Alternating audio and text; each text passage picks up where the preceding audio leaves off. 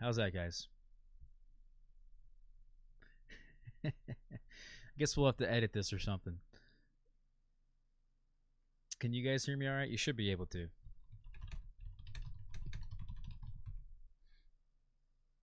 You want it a little louder? I actually just changed over my audio, so it makes sense there. Uh, it makes sense as to why this might be an issue.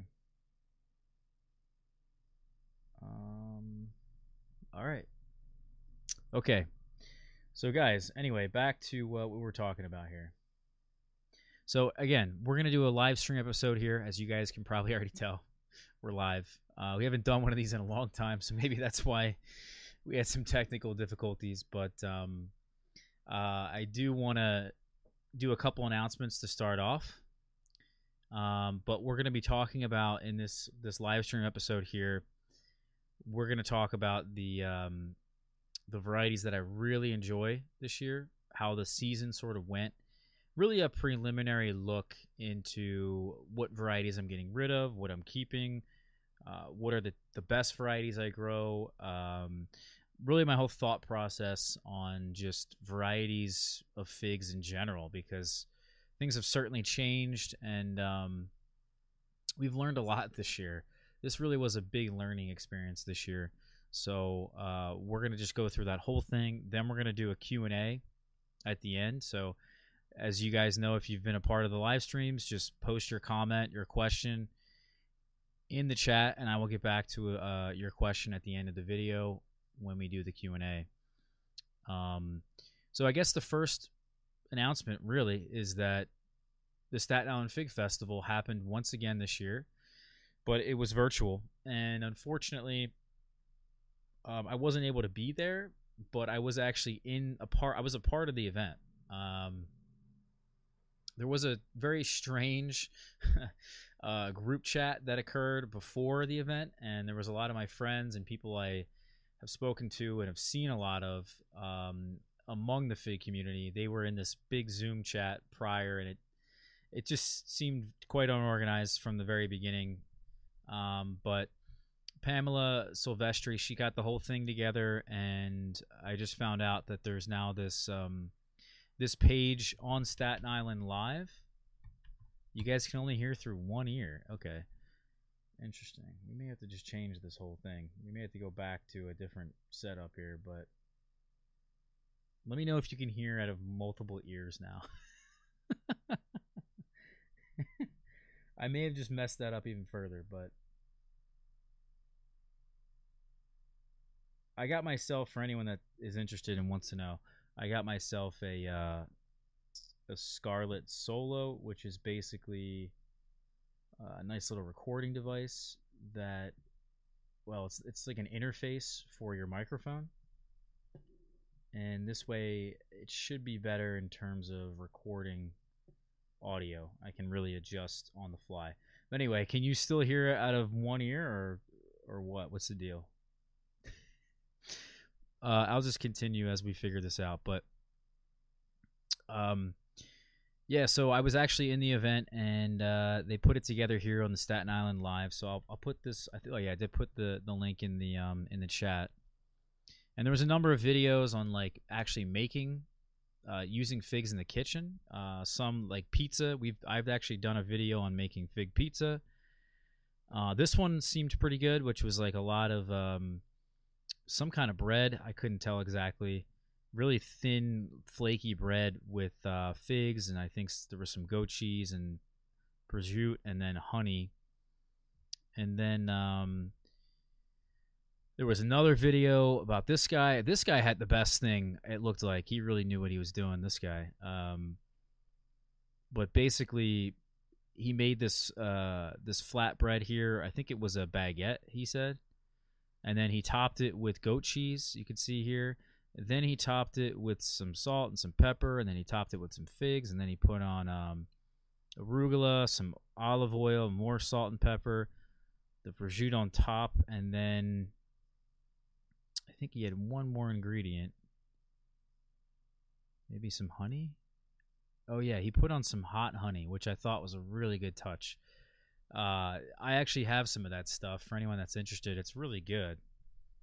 Um, Mike's Hot Honey. This stuff's like the best.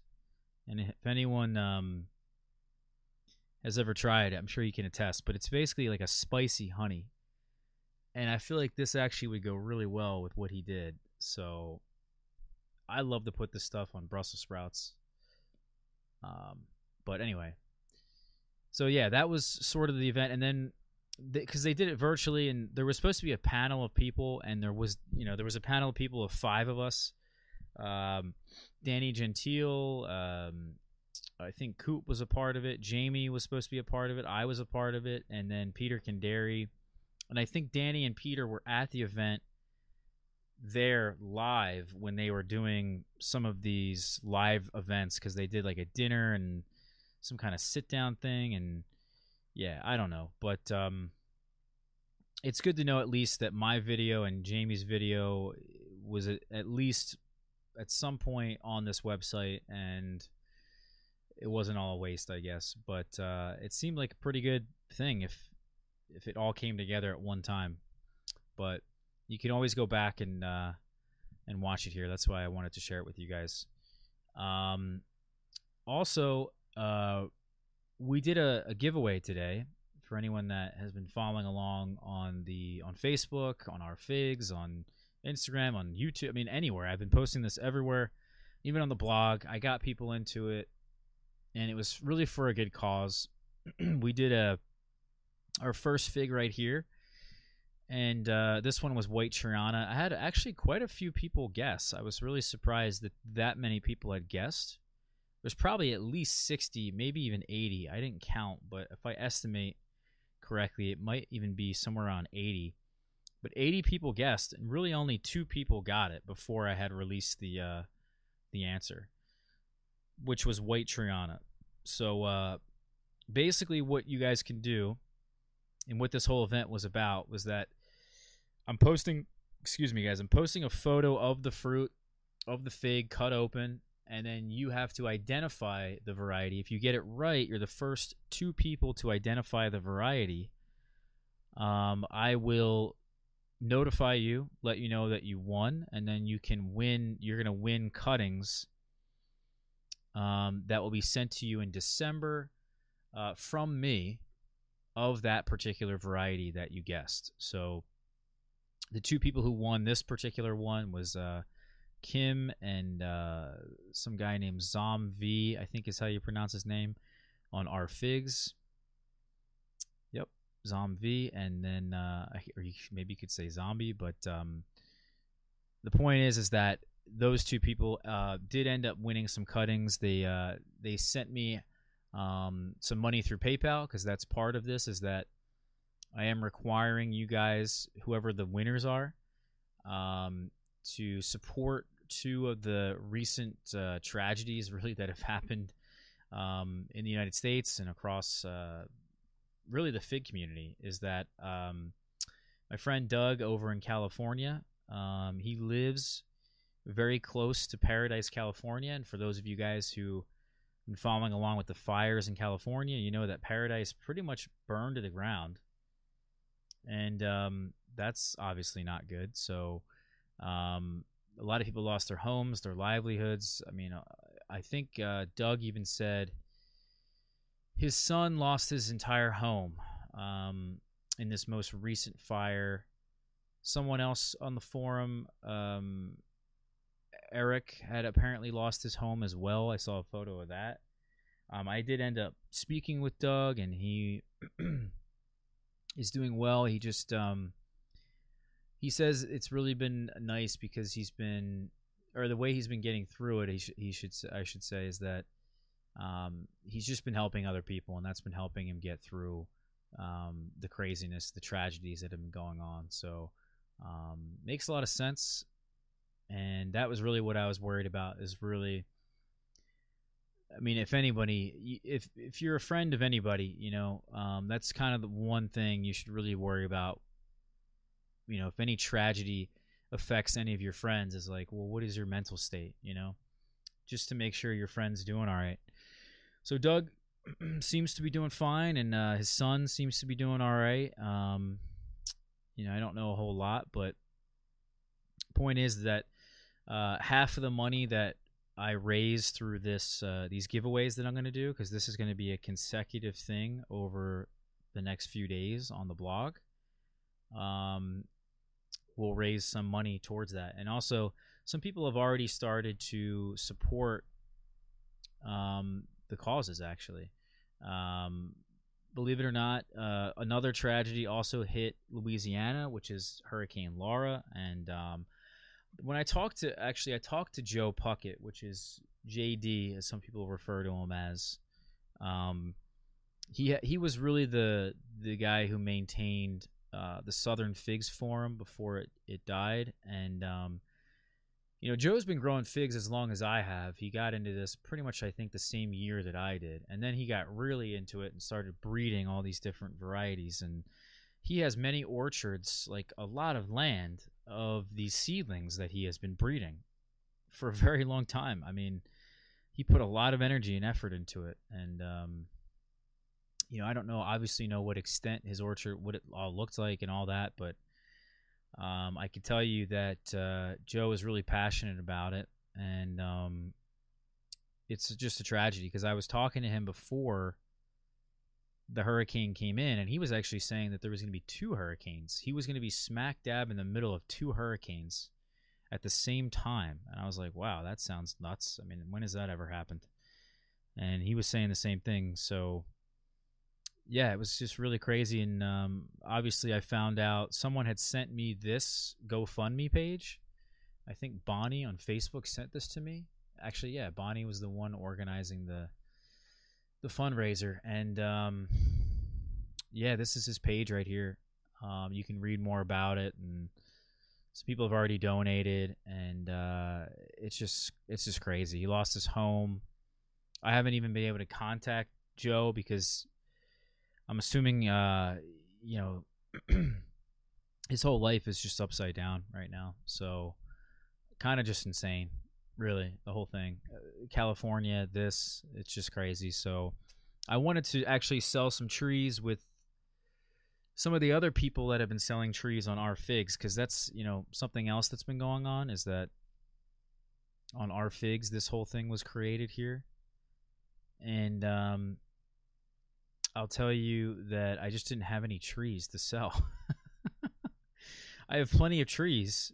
It's just that I the last month or so I've been so busy that um, I really haven't uh, watered my trees. I've neglected them, so they dropped a bunch of their leaves. It's not like they're dead or anything, but you can't really sell a tree without any leaves or very little leaves, you know. So I figured it wouldn't even be worth it. Um, but they'll be back next year and everything will be all right. So, uh, yeah, I decided to go with cuttings, and that's what we'll do. we we are going to give away some cuttings as we go.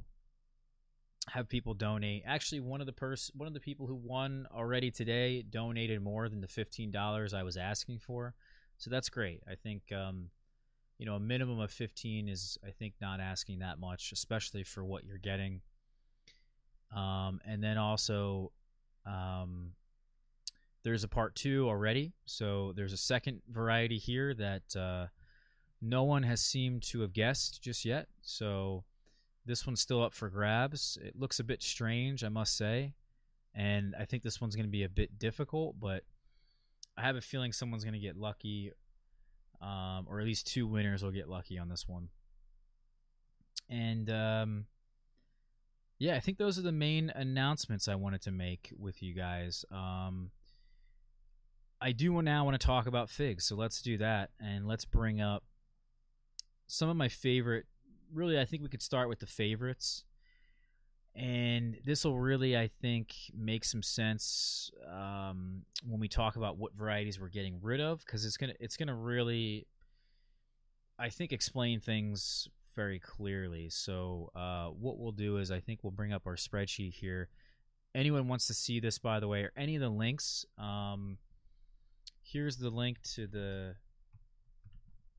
um, to the giveaway. The link to the Staten Island Festival is um, in the chat as well. And then any of the, if you guys want to support Joe or Doug or any of the victims of this whole craziness, that is on the uh, the blog post that I also put in chat. It's in the description, and then the spreadsheet here is also in the description. So everything's either in the description or in the chat. Uh, you guys can find it. Um, so what I did was I decided to create this little thing here because people keep asking me, and my my opinions, honestly, guys, keep changing, and they're gonna change probably even just in this video. So this is not final. This is still preliminary. I still have to really think about this, but I can tell you for sure, I've narrowed down some pretty solid choices that I think a lot of you guys will um, really benefit from. Anybody in a, a, humid climate can really benefit from this. And um, this will really explain, I think, a big difference between somebody who's growing figs in a dry climate and somebody who's growing figs in a humid climate and what are the varieties you guys should be go you should be focusing on in those places so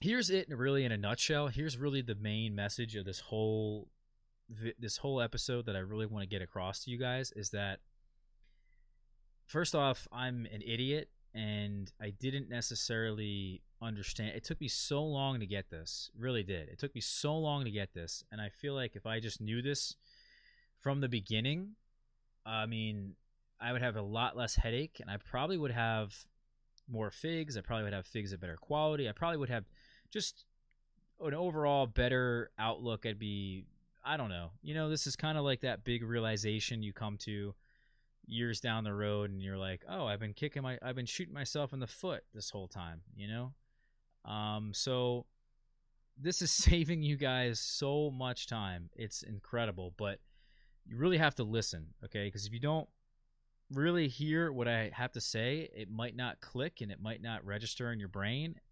I mean, not nothing against you guys, but just saying something once or even saying it once and uh, and then repeating it isn't going to work either. I mean, you really have to say it in multiple different ways for it to really, I guess, click. And maybe if, even if somebody told me this in the beginning, I don't even know if I would have uh, really listened to it or understood it or followed their advice.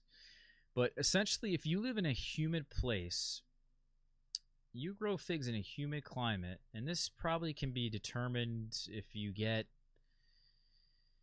I don't know, probably anywhere somewhere around 30 inches of rain annually or more. Let's say that. If you get 30 inches of rain in your season or more, and a good amount of that rain is in the the summer and the fall, you you you could say that you live in a humid climate, at least in terms of growing figs. Let's just say.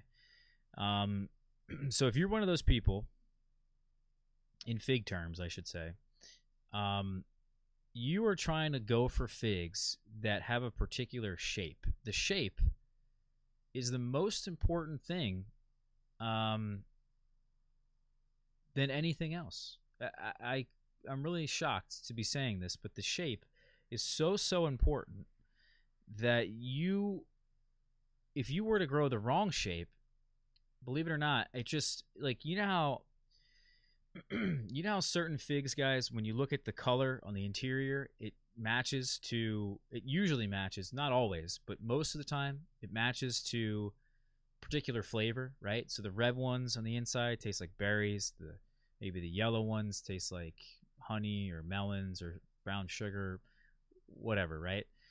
The shape is going to correspond to the split resistance. I would say I would say 9 I would say 99 times out of 100 the shape. So what we're looking for here and I could you know what I can bring this up here in a second. Let me, let me get Pons's book.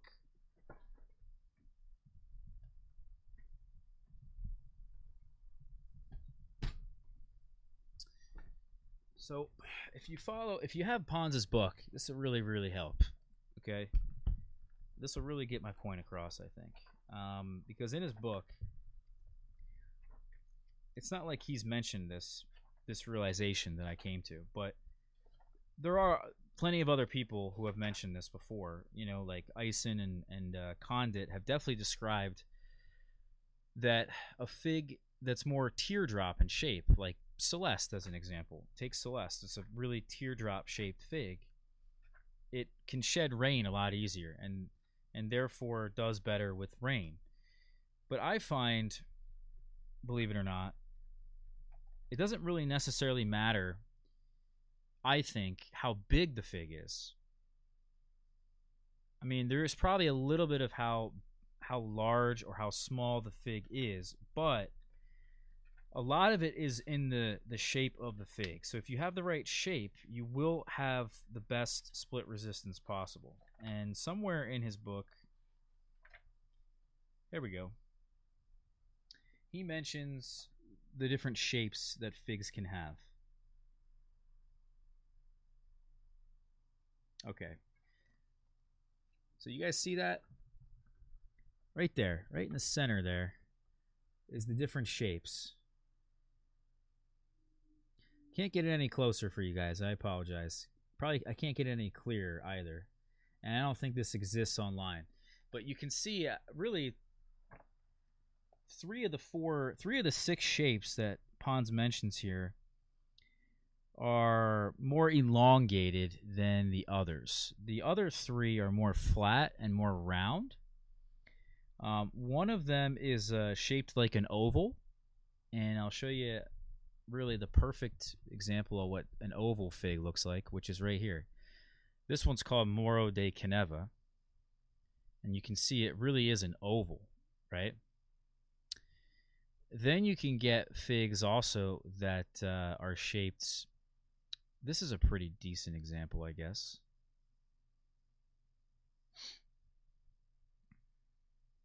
What fig is this, by the way? White Madeira number one. Then you can get figs, I guess, that are shaped like, uh, well, maybe it is, maybe it's not, but he calls them um, cucurbiform. Cucurbiform. Cuckoo. Cucurbiform. I don't know.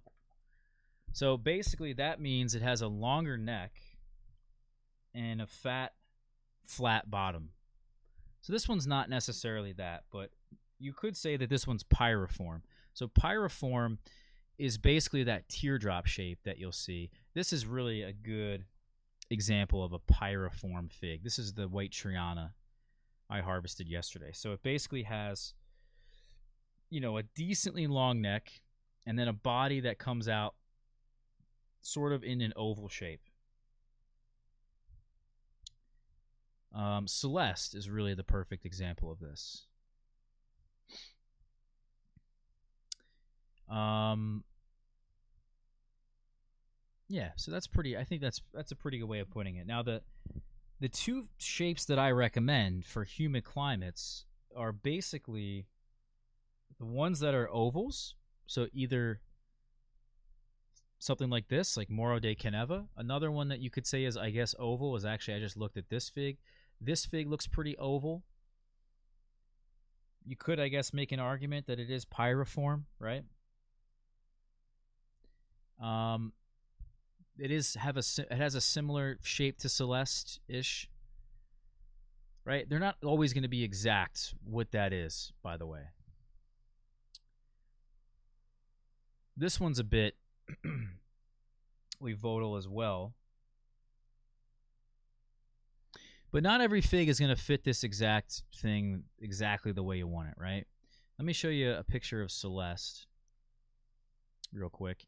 Here's, by the way, some Galicia Negra, which uh, is, you could make an, you could say is either a circle, so it would be Aspherica or Ursulado.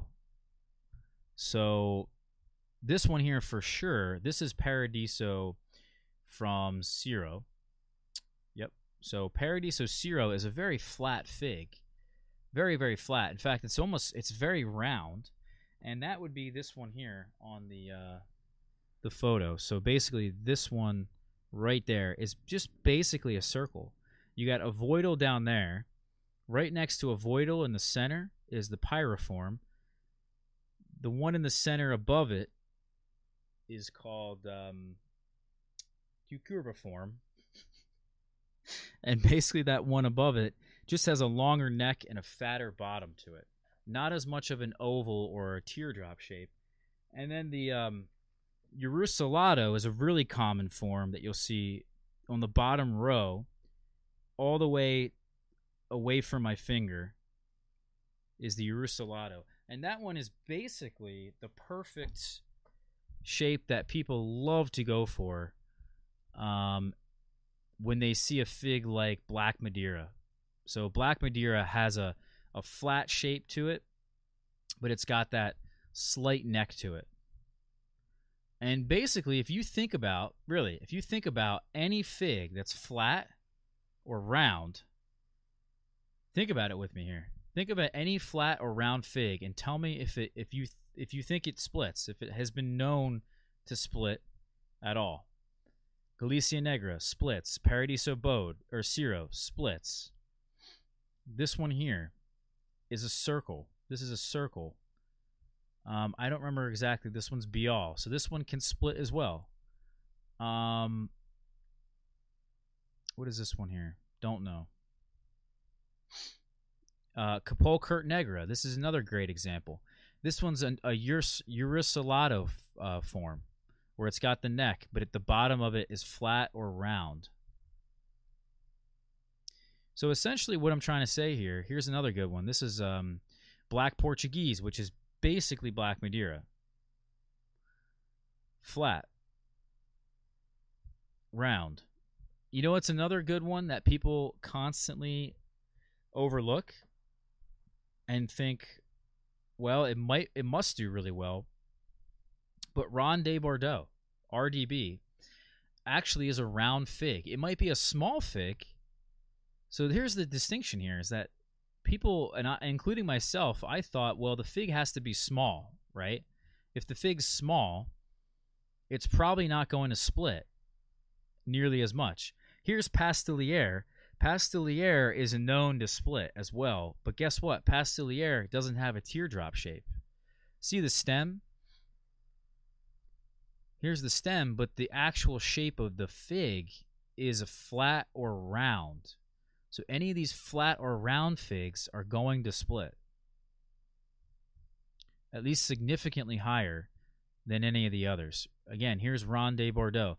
I've had plenty of Ronde de Bordeaux to, uh, this year off of my in-ground trees, off my potted trees. Almost all of them split. And it's really quite interesting because people really love that fig, especially people who are in a climate similar to mine. I know they love it because it's great in short seasons you know, it does well. Obviously, the colder you are. Um, you know, in in fact, myself, I would consider it. I've actually I would consider it a keeper, but I've downgraded it to a keeper. It used to be in this top tier list here. You know, these are the top varieties right now that we're going to go through. Um, so this is a gr- I think this is really a great example is that Ronde Bordeaux is such a strange anomaly though because even though it does split quite often, it seems to still be able to dry on the tree or come close to drying on the tree really quite often. I mean, it's not necessarily a dried fig, but definitely something that shrivels up. It turns into like a plum fig candy. It's really quite interesting. And it's a great fig, and it's so many different ways as you can see here, I mean, these are like amazing. These, and I've had so many of these this year where they just pretty much shriveled up. And I got to eat some really incredible tasting Ronde de Bordeaux. Some obviously, you know, I picked them a bit early, and it is what it is. Even though it splits, it's such a weird thing. It still has the ability to to um, to continue ripening without fermentation. Uh, but here's the issue with me, okay, is that I'm I'm eventually to sell these figs. That's my plan was this year, and it didn't work out. But next year is definitely that's definitely what's to happen. So how am I to sell a Ronde de Bordeaux that has an open eye to it? That has if if I pick it, it's now on the counter, it's probably easier for it to ferment. It's easier for ants to get in. It's easier for just anything bad to happen in general. Um, it's probably not going to last nearly as long on the shelf. Why? Why would I hold this fig in such high regard? You know, in terms of a commercial standpoint, in terms of a, you know, maybe as a hobbyist standpoint, from just eating figs, I think, yeah, I think it's a really good fig to grow, which is why I consider it a keeper, right? Um, but the fact that it's round, it almost guarantees essentially that it's not going to work out in the long run. Because I'll tell you why. There's other varieties here that I have, any of these for the most part, that have the right shape, um, or have close to the right shape, um, and they almost never split. They almost never give me an issue, and I'm almost always going to pick them with consistency at the highest quality possible. So knowing that, um, Ronde Bordeaux just has to be taken a back seat. It has to be, you know, downgraded. So even a fig like Pastilliere, which you can make an argument is just as good, if not better, than Ronde Bordeaux. Um, I would make an argument that actually it is better than Ronde Bordeaux. If you have a Pastilliere that doesn't split, it's mature, it's tastier than Ronde Bordeaux, or it doesn't drop figs, I should say. It'll be tastier than Ronde Bordeaux. You know, it might not even split as much either. Um, even though Pastilliere also splits, but there's the point right there is that it also splits. So it's just quite difficult. And I'm not saying I'm giving up on Ronde Bordeaux. I'm not saying I'm giving up on Pastilliere, but they're now way down on the list because I've had this realization. So people that are in the opposite climate of me, that live in a uh, you know a drier climate, you don't necessarily have to care about the shape. Um, or at least I haven't figured out a particular shape that might be better for you guys in a drier place, right? Certainly if the fig is flatter, I have noticed as well. Um, the flatter the fig, uh, the more cracking it can potentially get as well. The wider the cracking can potentially be as well. The more elongated it is, the more oval or teardrop shape it has, the less cracking it gets, um, the less splitting it gets. So if I'm trying to have the highest fruit quality possible, which I've talked about on the blog, I've talked about it on Fruit Talk, what are the things that you want in a in a humid climate to get the highest fruit quality possible? Well, it's right here in the blog that we did. One, it has to ripen at the right time, right? Two, um, it has to have a short hang time. And then three, it's got to have that superior rain resistance, split resistance, cracking resistance, resistance to temperature swings. And then above all else, is actually superior drying capabilities. Usually, if it has superior drying capabilities, it has the rest of these. It has everything else perfect. So that's what I'm trying to get at here in this little lesson. If you walk away from anything on this video, is that if you live in a dry place and you see a fig that isn't the right shape, you should immediately be thinking, it should immediately click in your head, oh, well, I guess I can't grow that one. Or I'm not going to grow this one with the intention of, uh, you know, of expecting a lot of high quality fruits from it. I think that's that's a reasonable expectation, a reasonable thought that should go through everyone's mind that lives in a, a humid place. And instead, it should be, oh, this fig is now an oval shape. This fig has the teardrop shape these are the figs that I want. And size, you know, I haven't yet to be able to determine if truly a smaller fig is going to ensure that it splits less or cracks less or dries easier. I don't think that has anything to do with it because I have a fig here that I harvested the other day called White Triana. And you can see that it has the perfect shape. It almost never splits. It doesn't crack, and it dries pretty well on the tree. And this is a pretty big fig. This is like um, you can see how big it is in my hand in relation to my hand. That fig's probably at least 60 grams, if I had to guess. So for me, I'm like, all right, well, there it is. There's the realization. And and you know, here's if I were if I lived in a dry climate, here's how I would take this, right? Here's how I would think about this instead. Well, there might be a shape or there might be a particular style of fig that doesn't spoil in crazy amounts of heat. Cuz some of you guys, you might live in like a really extreme climate. You know, if you guys live in let's say a dry place but it doesn't get necessarily too hot all the time, well, you're not necessarily going to be too concerned with spoilage, right? You know, you guys are probably just going to be concerned with um, if the fig is getting exposed. Because again, and it doesn't matter where you live, if the interior of the fig is getting exposed to the outside elements, that's not a good thing. So I guess the flatter the fig, it just in general, the more likely it could split, the more likely it could be exposed to the elements, it could crack.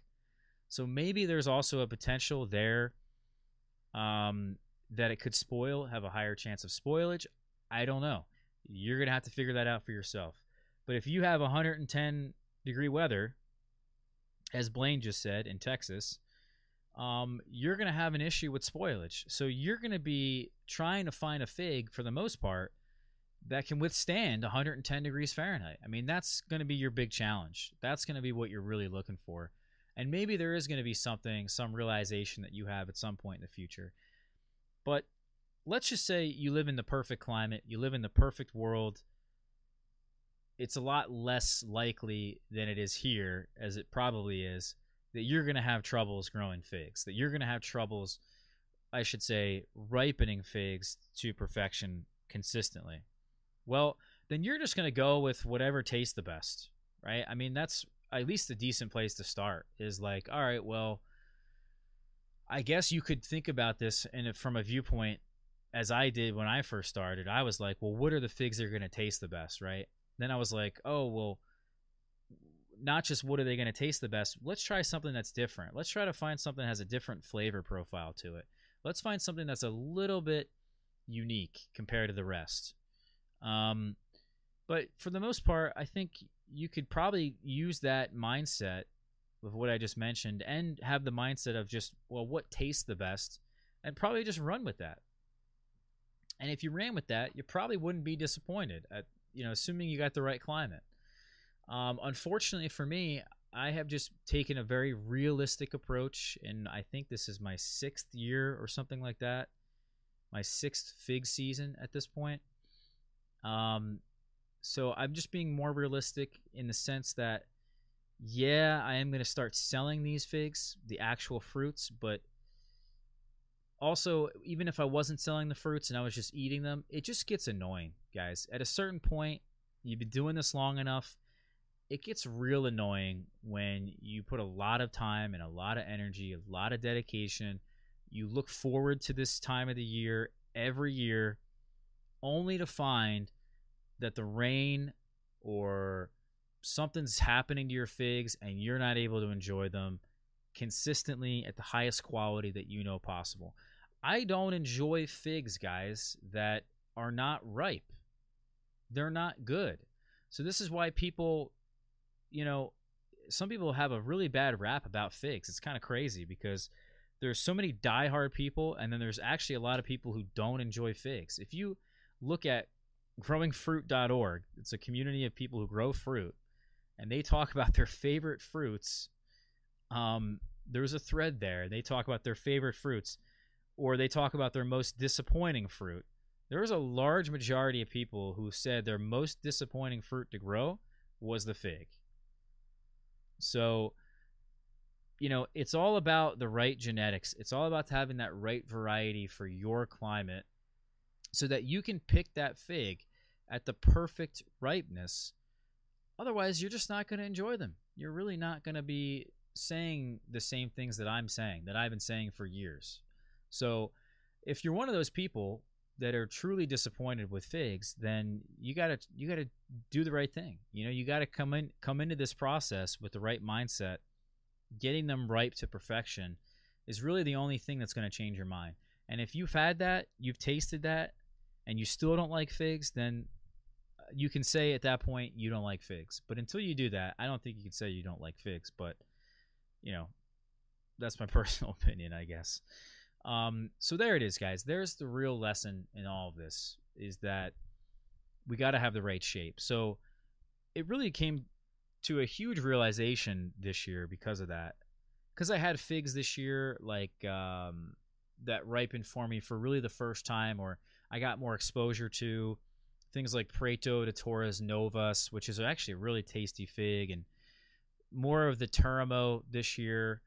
Um, what other figs did I get that really disappointed me because they just ended up splitting? And you know, Ronde Bordeaux is another one as an example. They just, you know, I wasn't able to enjoy them. Ronde Bordeaux, of course, I was, but you know, when they split like that and you have fruit flies everywhere, eh, it's really just it's it's very sad. And here's the other thing, I guess I didn't mention the fruit flies, but if you got figs that split and they're starting to ferment, it attracts the fruit fly, and then the fruit flies go crazy. They start to, uh, you know, obviously put out um, more offspring, and that life cycle continues, and it just gets worse. It's compounded. Um, so if you have a fig, let's say, that starts to ferment, that starts the whole process. Any fruit or any any fruit in your yard that starts to ferment. This is why I always say, pick up all the fallen fruit in your yard, guys, because that fallen fruit is then going to give an insect, whatever it is, a home. So, you know, in terms of the fig, those fall on the ground. In terms of your strawberries, you don't pick all your strawberries, they start to ferment. It's going to attract the SWD. My black cherry tree in the backyard, that's a huge shade tree, produces thousands of cherries every year. If the birds don't come in and eat every single cherry, they're going to ferment. They're going to fall to the ground. They're going to attract attract the fruit fly. Same thing with my raspberries. If you don't pick all the raspberries, you don't pick all the peaches. If the peaches fall on the ground and the peaches are there with some plum curculio within the peaches, they're completing their life cycle. That's only making things worse. So there's only so much you can do. People are mentioning, you know, in terms of things like killing, you know, animals or trapping animals or bagging the figs or bagging the fruits or doing whatever it is you can do to each of these fruits. But you want to go through all that, or do you want to just have the right genetics to start? You know, um, first off, the squirrels are the only thing bothering my figs at this point and I have a certain amount of figs that certain varieties that the figs don't even see, or the squirrels they don't even see. They don't even bother. Um, it's kind of incredible. There's certain varieties of figs, and it just seems like the darker colored figs with the flatter shape are always getting attacked by whatever it is, and the lighter colored figs with the right shape are basically producing consistently at a high quality. They're avoiding every single issue you can think of. And it's just uh yeah, I'm tired of banging my head against the wall, guys. That's that's really what it is. And we talked about this in other videos and you guys thought I was upset and you guys were like, "Oh, Ross is so upset with the hobby." But it's just a realistic we're re- we're being realistic, guys. We're not being upset, we're not being overjoyed. We're we're right in the middle. We're just being realistic. So that's what it is. All right, so here's what I think personally are some of my favorites. We'll show you guys photos as we go. But of course, you got the Azores Dark, you got the Malta Black. These have the right shape. Um, they dry really easily. They have great humidity resistance, split resistance, crack resistance. Any of the hardy Chicago types I have find I find are just perfect. It doesn't matter really which one it is. I've come to the conclusion. There are some that might taste better than others, but I had some Hardy Chicago's. Um, I had one today actually that was dried up on the tree, absolutely perfect. It was probably the best Hardy Chicago type I've ever had, but that was because it was at the perfect, perfect ripeness. So, you know, how patient can you get with this stuff? Um, are some of these better than others? Yeah, but uh, honestly, if you just get a Hardy Chicago, you're going to be happy no matter what. Um, maybe you find one that's cheap, like Marseille Black or something, or or like uh, you know Tacoma Violet or something. In Malta Black's pretty cheap. You'll be you'll be just as happy with probably that as you would be with an Azores Dark. Um, so I'm uh, I am on the fence on the Hardy Chicago types. Believe it or not, we'll get to that why in a minute. Um, just in general, they are what I would consider the most reliable fig you can grow in a humid place. But I actually think with what is now coming into my yard and what is um, some of the newcomers, I actually think there are better alternatives. So we'll get into that in a minute.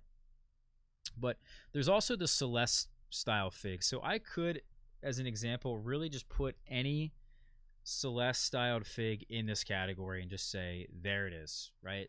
It, it, has, it deserves a spot. There's blue Celeste, there's black Celeste, there's improved Celeste. We did a whole write up here recently on the blog about all the different Celeste styled figs. I'm actually trying to grow many of them now, and some of them I had not grown in the past. Like, we're gonna try to find. Um, I thought about growing Southern Brown Turkey. We just started growing LSU uh, Scott's Yellow.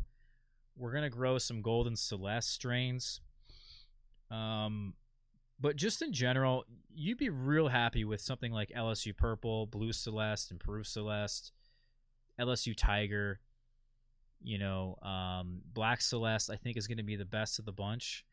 There's also LSU Hollier, Scott's Yellow, Champagne. They're all fantastic, fantastic varieties. But here's what I think is going to be the best of the bunch for a couple reasons here. And it, you have to really read through this blog post to really understand my thinking. But I think for sure Black Celeste is going to be the best of the bunch. It's going to have the best flavor, and it should have all the other characteristics that Celeste styled figs have. And I haven't um, ripened any just yet, but I have a number of trees. So it's like, can I really say that for sure? No. But um, that's my hunch. That's my leaning, right? Blue Celeste, there's many different types of Celeste and Blue Celeste as we talk about in this blog post. I think um, out of the out of the types of Celeste, whether they're Celeste or Blue Celeste, there's going to be one strain among those that's going to be king. That's going to be the best. Whatever that is, is going to be better than let's say something like LSU Tiger, because I do find LSU Tiger or Calderwood is basically just a larger Blue Celeste. Um, that has a less ideal shape to it and therefore it splits a little bit more than I would like it to. Um, Blue Celeste almost never splits. The different Celeste figs that I have, I have n- almost never seen one of them split. Um, now, I also really like LSU Hollier because it definitely has a different flavor profile. And I really was uh, riding the Albo train high prior to this video. But Albo is actually a flat fig with an open eye. So therefore, Albo, no matter how good it is, how awesome it is, I consider it in the same class as like Pastilliere, in the same class as Ronde Bordeaux, because they're just as early. It's also a very different flavor profile.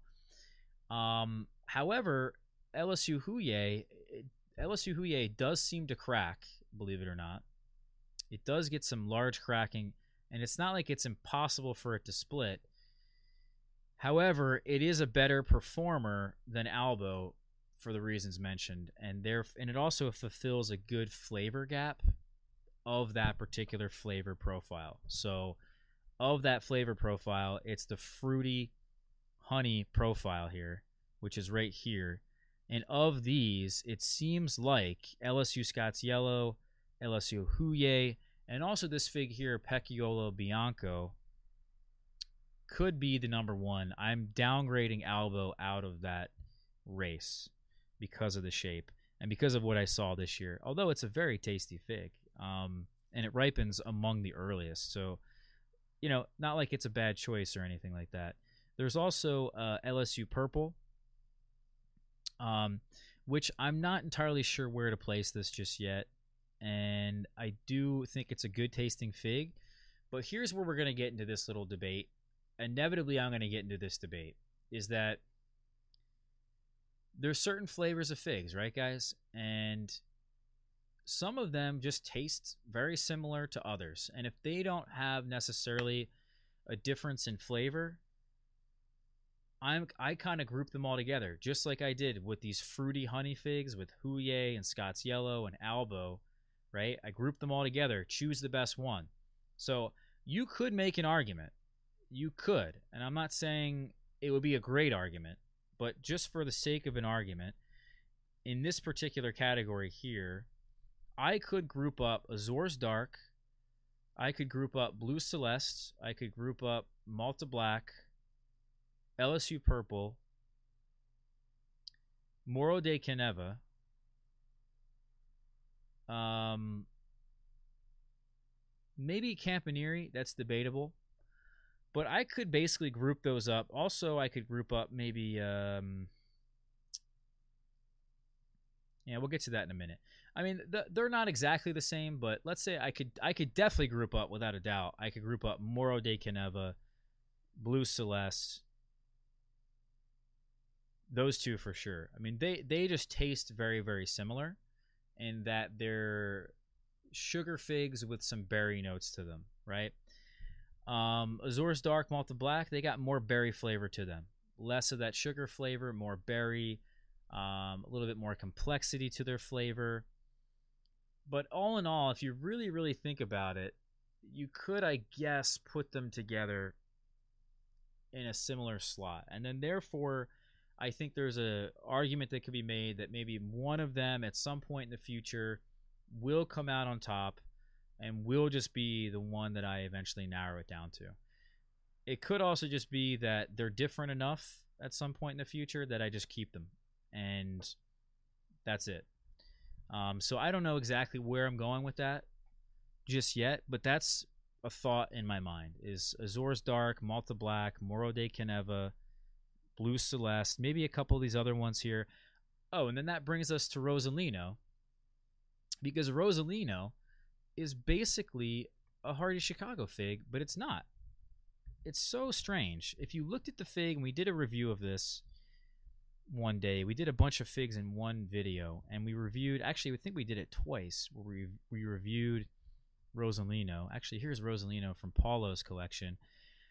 It really does look very similar to a Hardy Chicago. It tastes similar. The leaves look similar, but you can tell there's something about it that's not a Hardy Chicago type. It's certainly I would not out of all the Hardy Chicago types, and how some of them are just quite different than the others.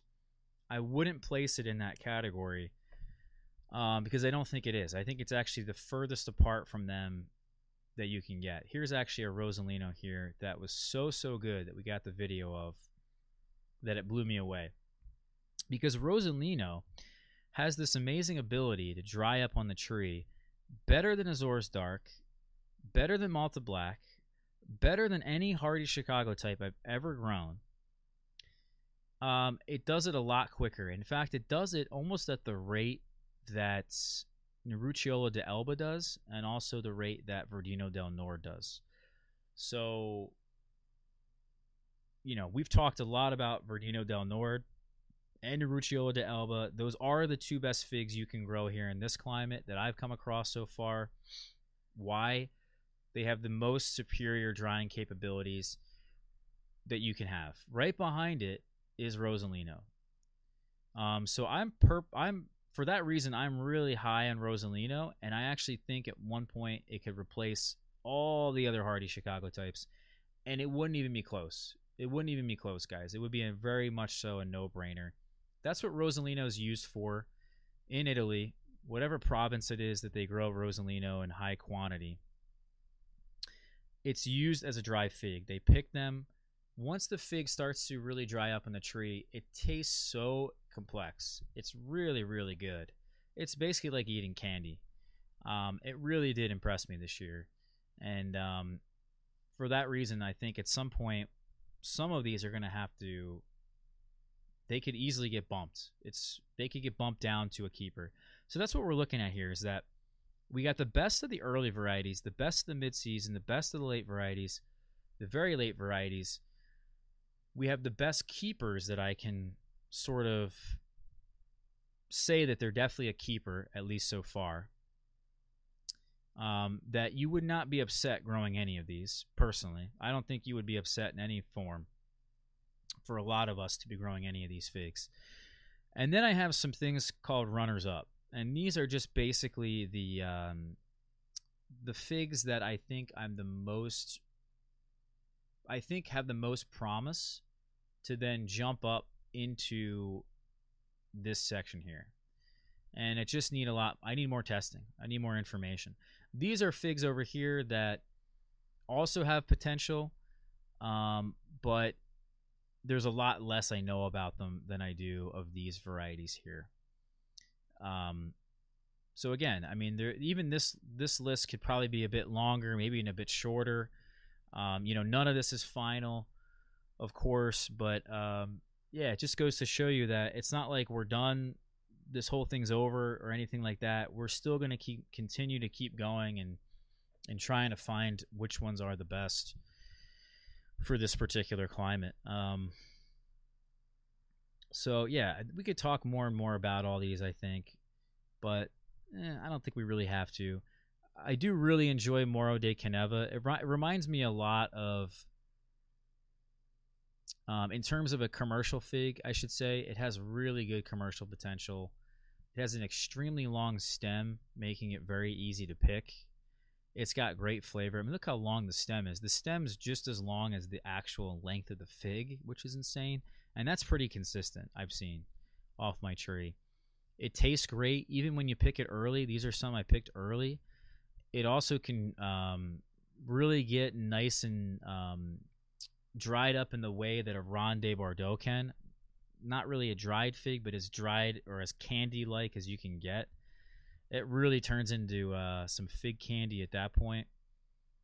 Um, yeah, I mean they're definitely one of my favorites. Now, Campaniere is another one I guess I want to mention for a minute because it's possible that Campaniere would be the best of all the early figs, just in terms of having one that's super super early. Of those super super early figs, Campaniere might be the best one.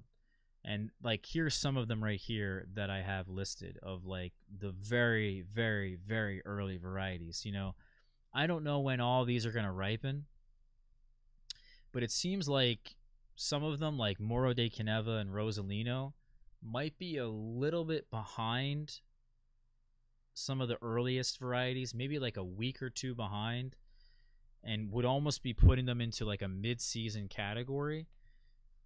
Malta Black and Azores Dark are very early varieties, um, but it's possible that, and even Blue Celeste is a very early variety. But I do think that Campaniere might have what it takes. We'll see. I don't know. I didn't get many to try this year because of the birds. Uh, actually, took quite a few of them as they were ripening. And that tree, I think it needs a number of years to really mature.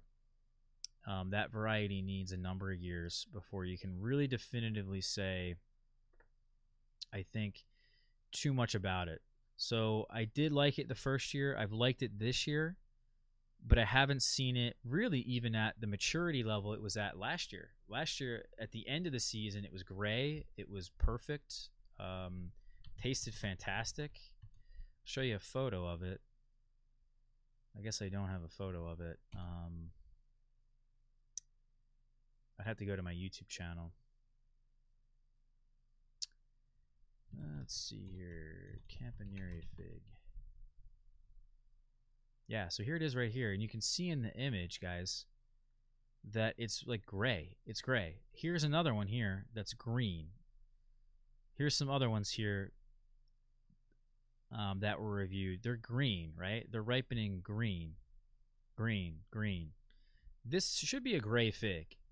And I know there's obviously differences in climate and differences in potassium and different reasons why the skin color isn't right, but I think when this fig finally matures, you'll see it consistently gray, and that's when you'll know that um, it really has finally matured. All right, so let's continue on because we could talk about this stuff for hours, and uh, I don't want to be here for hours. we want to get to the Q and A at some point, right, guys?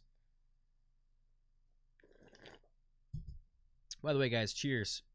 Anybody out there who's um, been sticking with me for a long time now, thank you guys. I do appreciate it. We're uh, we're continuing to grow here on the channel, even though that's not necessarily our main objective. But uh, I do appreciate all the loyal people out there who've been sticking with me for a long time. I do uh, really appreciate it, and all the Patreon subscribers, um, all you guys that uh, comment, you know, watch the videos on a daily basis. You guys are the best. Um, I do appreciate a lot of you guys. Um, so let's continue on to the the mid season category here. I think this category has some of the best tasting figs. Um, I don't know why that is exactly, but if you really were to rate, I would say the flavor in category in the early category, it's high, but the mid-season varieties are probably higher. Um, particularly, I really think Verdino del Nord is probably one of the best tasting figs I have. Um, so is Hative de Argentil. Um, so is Smith as well. Um, and then if I even go to the next category, I think De La Roca is the best tasting fig I have. Um, not only is it the best tasting fig I have, but it is. Uh, I'm skipping ahead here, but it's incredible. And you guys really, no one talks about this fig. No one gives it any credit. It's basically a better Col de Dame, guys. It really is a Col de Dame. Think of a Col de Dame, how amazing that is. But then give it the ability to dry on the tree. I mean, you're eating perfect fig jam literally every time. Um, it dries so well that it dries about as well as like something like Sucrette, something like uh, probably Rosalino. I wouldn't say on the same level as Verdino del Nord or Nerucciola de Elba, um, but it dries so good. It tastes so freaking good I think I have a photo of it. There we go, right here. Look at that. It's a little smaller than a Col de Dame. Got similar shape, right? It still has the neck. Still has that teardrop shape to it. But it's incredible. It really the flavor, the complexity, the texture, the fact that it's a dried fig. I mean, it just like it's it's as good as it can get here. Really, it really is. Um, so for me, that one is like I'm making a lot of copies of that one. Um, even a friend of mine, Brian in Louisiana, shout out to Brian if he's watching, or Linda if they're watching right now. Um, Brian was telling me the other day that uh, De La Roca is his best fig. He lives in Louisiana, which gets a ton of rain, ton of humidity. Um, I can I completely agree. It's one of the best figs for humidity. Um, that you can grow. He doesn't grow. I think he doesn't grow Verdino del Nord. So when he does grow Nerucciola de Elba and Verdino del Nord, maybe he'll change his mind. But um, for me, it's in the top five of all my varieties for sure, without a doubt. Um, Hative, we just did some videos on this. Really impressed me with the cherry flavor, amazing characteristics, similar to Smith. Also, of course, I've been a big time believer in Smith for a long time. Um, Zafiro, I'm still on this fig, except that our tree died and I don't even have a Zafiro. so we're we're getting one from a friend, and uh, I want to make many copies of it as quickly as possible, but I don't know how how that's gonna really work. Um, you know, that's a fig if you can find it. I think is really well worth growing, assuming it comes from the right source, because you know there is a little bit of weird stuff around that variety, but I don't know how much truth there is to that. But that one's a really good one, especially for something different that you could, I guess, relate to LSU Purple. But even LSU Purple reminds me a lot of when it matures because I was at my friend Garrett's place. Um, really only five miles away. He has an in-ground LSU Purple. It survives the winter every year. It's a very productive variety. It's mature. You could tell his tree is putting out some great quality fruits. Um, and his fruits taste a lot different than mine. It's really quite interesting how long it takes, I think, for that fig to mature. And I was pretty impressed by his tree. Um, and the fig, though, isn't as more caramel like or sugar fig as I would have, or not sugar fig, I should say. You would think of LSU purple as like a honey fig or a caramel like fig, but actually I think it's more like a sugar fig. And I would say like blue celeste more like a sugar fig, Moro de Caneva more like a sugar fig. So I actually think Zafiro is more along the lines of so different than all the others that I'm even recommending here that it's really well worth growing it.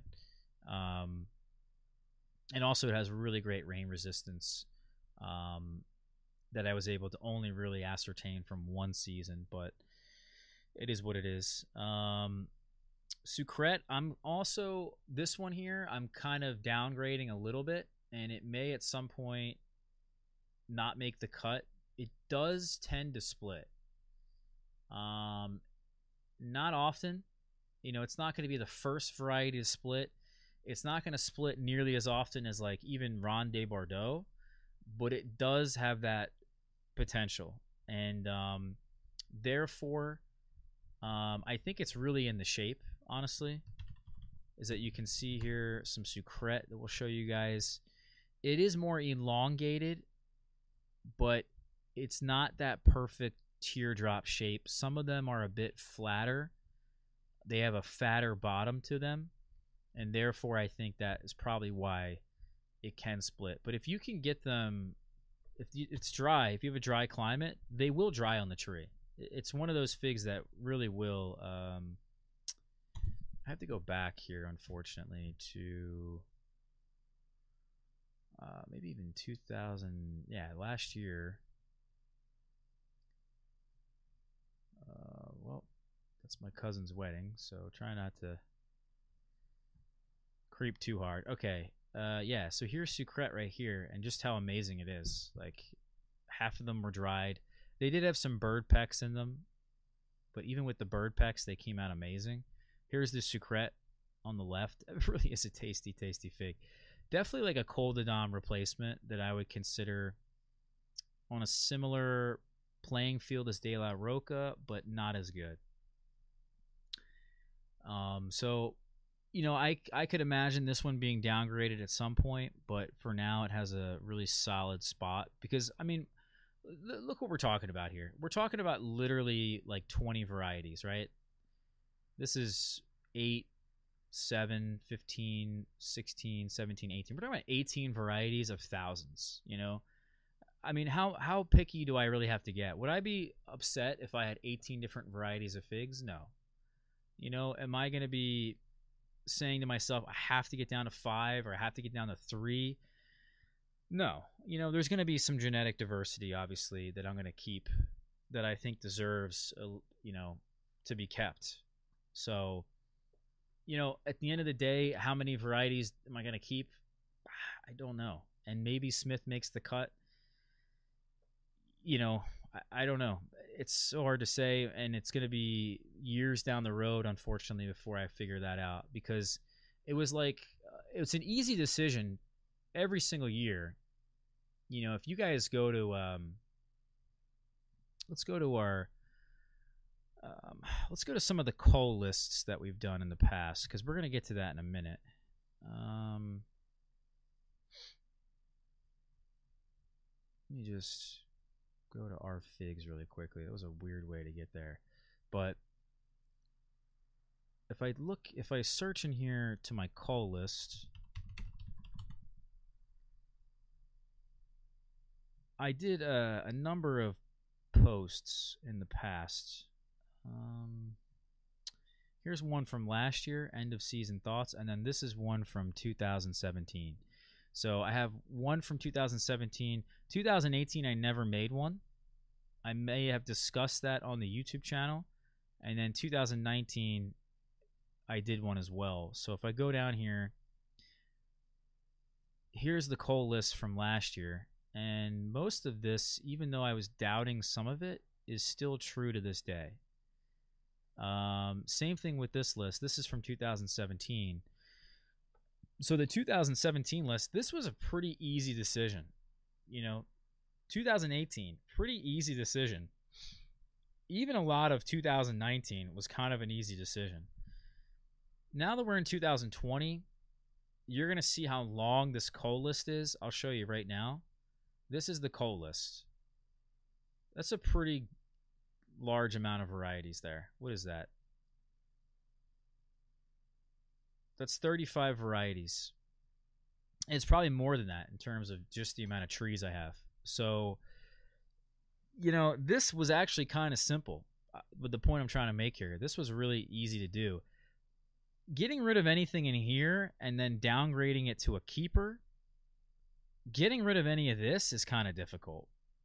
Like anything in this category right here, or even anything in this category right here, is really quite a struggle. So, um, yeah, I think the point I'm trying to make is that this is it's getting more difficult as we've been going through this, and you know, some people ask me, well, you know, I can't do this. It's too difficult, or I I can't. I, I like my figs too much. I like, uh, you know, I'm attached to them in some way.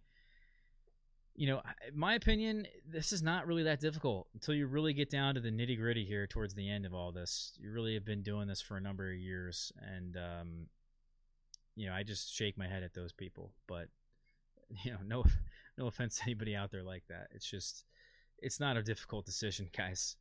Um, if you're just realistic, I think you can really come to some sort of conclusion pretty easily. Bourjassotte Grise, we haven't decided between. I think this one's going to be the king between Violet Sapor and Socorro Black and Black Greek. Um, I think that one, I'm just saying right off the bat as a hunch, I think will be the best one, but I don't know. It could very easily be one of the others. I think so far Violet Sapor and Bourjassotte Grise outperform the Socorro Black, but I don't know. Socorro Black's in a pot, and that it's really not comparing. It's not a good comparison there. Ischia Black.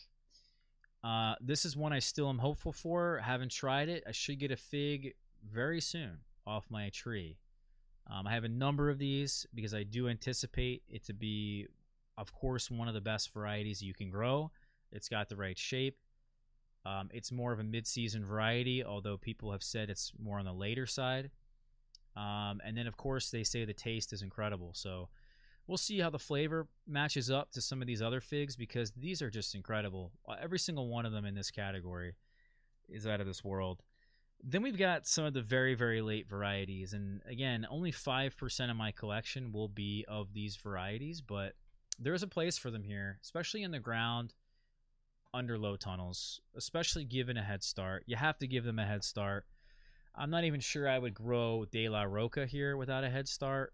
Um, but De La Senora got that super short hang time, great flavor, um, good rain resistance. Dell's Hermitons has fantastic rain resistance, fantastic split resistance.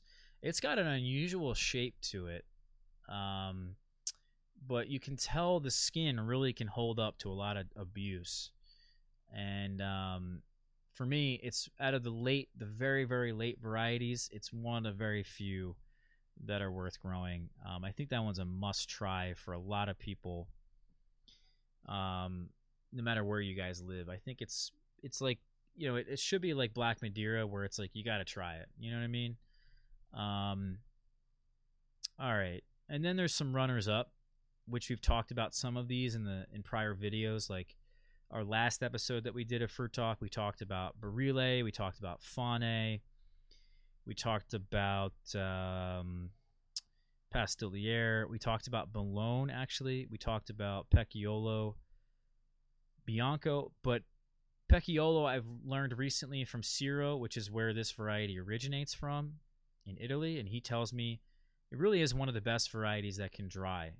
So that tells me it's going to be in a similar category to like Elba, Verdino del Nord, Rosolino. Um, this one should be a really, really tasty fig. But I, I sort of think of it in the same way as Marcellese. Um, is another fig that has really high drying capabilities. And there's another one called Carabaceta. I think that's how you spell it there. Here it is right here. and I think I didn't put it in this category just yet for some reason. That's not coming to me, but they have really superior drying capabilities and therefore should uh, should be above most of these varieties. We talked about Pissoluto as well in the last episode. Um, I think we talked about Unguiarolo. We talked about Verdolino. Talked about Salame. And um, these other ones here, I'm just kind of hopeful for. I'm more than the varieties in this list. You know, I still don't have a whole lot of information on this one. Um, this one I actually want to hold off on talking about just for now. Um, Verdino Giacomo. This one seems to have really great drying capabilities as well. Uh, Tolosa, I have talked about with you guys. I see a lot of potential in that fig. Um, it seems to be a really good producer, a good grower, easy to fruit, um, puts out the right size, the right shaped figs, um, has good flavor to it. On you, as it should have a really good flavor to it when everything's said and done. Takes a while to mature. Um, there's Scott's Yellow. We talked about. Uh, Nefiach is a French fig that has some good potential to it, but I think the the shape of it is more round, so maybe um, not so great. I think also Marseillaise has a round shape too. Uh, La Bourgeoisie, this is a earlier Col de Dame in many different ways. Uh, people have compared this to a Col de Dame. So this is one of the Col de Dame replacements I've been thinking about that actually should ripen mid-season. So that will be interesting um, to eventually get some fruit off of that. And then, of course, there's the Colonel Littmann's Black Cross, which is essentially the Black Madeira replacement. And uh, I've been looking at some photos of Colonel Littmann's Black Cross. A lot of them are smaller than Black Madeira, but not all of them are as flat as Black Madeira. And I don't know if that's going to be consistent or not. We'll have to see. But it seems to be a more pyriform shape to it than more of that flat round shape. Um, so in sort of instead of a uriculato, it could be pyriform. If it is more pyriform, then that would definitely back up what a lot of people have been saying about Colonel Littmann's and that Colonel Littmann's doesn't split as often, right? Why doesn't Colonel Littman split as often as Black Madeira? Well, it's the shape, right? I mean, it's it's kind of it really all just clicks at a certain point here, guys.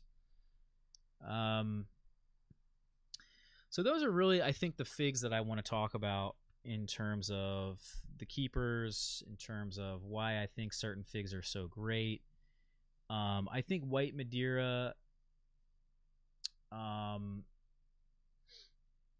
I think uh, you know. Let's talk about some of the keepers real quick. So White Madeira and Strawberry Verte, they probably deserve a spot somewhere, but they both are not immune to splitting. Same thing with Blanche de Douce Saison, probably not immune to splitting. So it has more of that splitting that's going to happen. It's going to be downgraded into this keeper list, right? The Col de Dames, great figs in their own right, but I think we found a really good replacement in De La Roca.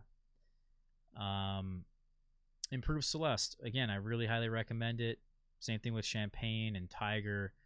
White Triana we've talked about, and the only thing I don't like necessarily about Triana is the hang time.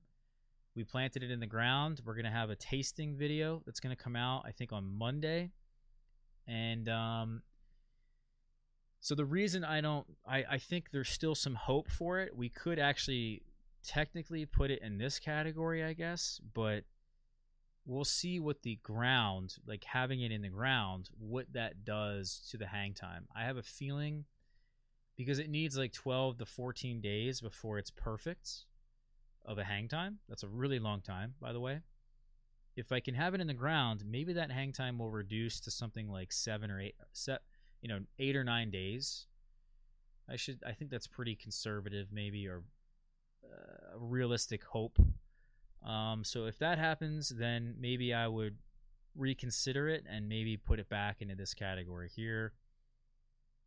Some of these others are just really good standards that you can't go wrong with, like Sultane and Gris de Saint Jean and the Daloso, um, Long to Do, Violette de Bordeaux, Negretta is another one.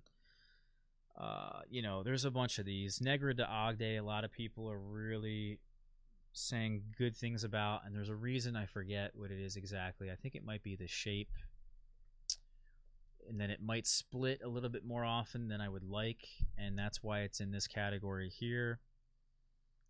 Um, same thing with Paradiso Ciro. It just doesn't have that right shape, but it's still a really fantastic fig. I do think it reminds me a lot of Panache. All right, let's continue on to. So we talked about the varieties we're keeping, the keepers, the varieties we love. Now let's talk about the cull list here really quickly. Um, Baccarinho is a circular shaped fig that has an open eye and therefore it gets a little bit of mold in there and it's not that tasty. Um, Black Beauty 10 is more of a Black Mission type. Um, I think it does have some potential. I'm not to lie. I don't necessarily.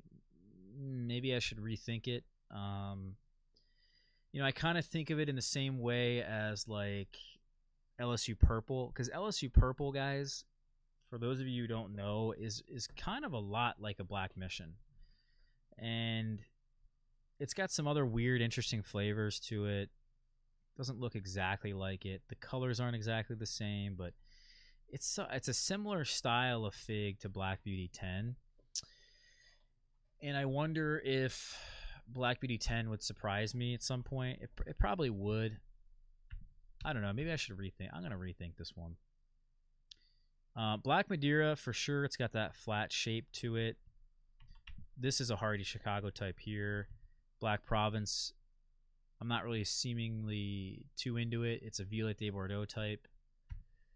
Black Cedar, very flat, you know, big eye. I don't see a world in which that one's going to do well here. This one drops a bunch. You know, this one's got the flat shape. Great flavor, by the way. I mean, there's a lot of pluses to these figs too. It's not like uh, you know these are horrible, horrible figs. Like it wasn't like this was a very difficult decision, as I mentioned, but you know there's definitely a, a world in which having some of these would make sense. My Col de Dents Blanc and Negra, believe it or not, is a flat fig, and uh, my friend Steve has a similar shape to his, and therefore doesn't work out.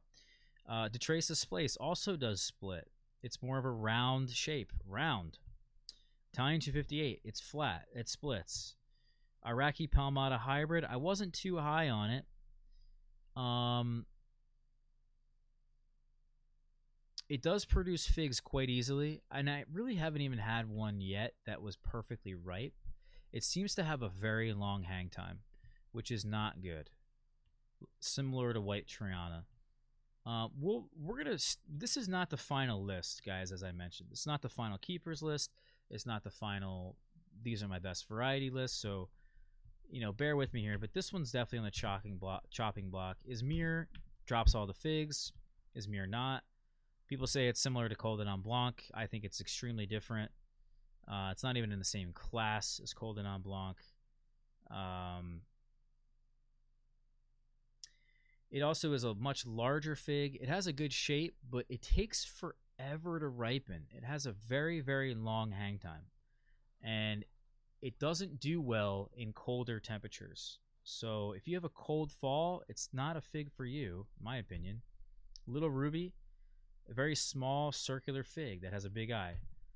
Um, medieval, this one has never put out figs or ripened any figs for me. Mosca del Prieto is a, a flat fig. Uh, this is a hardy Chicago type that I wasn't impressed with. Yellow Neches is still on the fence about it. Very early variety, by the way. Sweet Joy splits.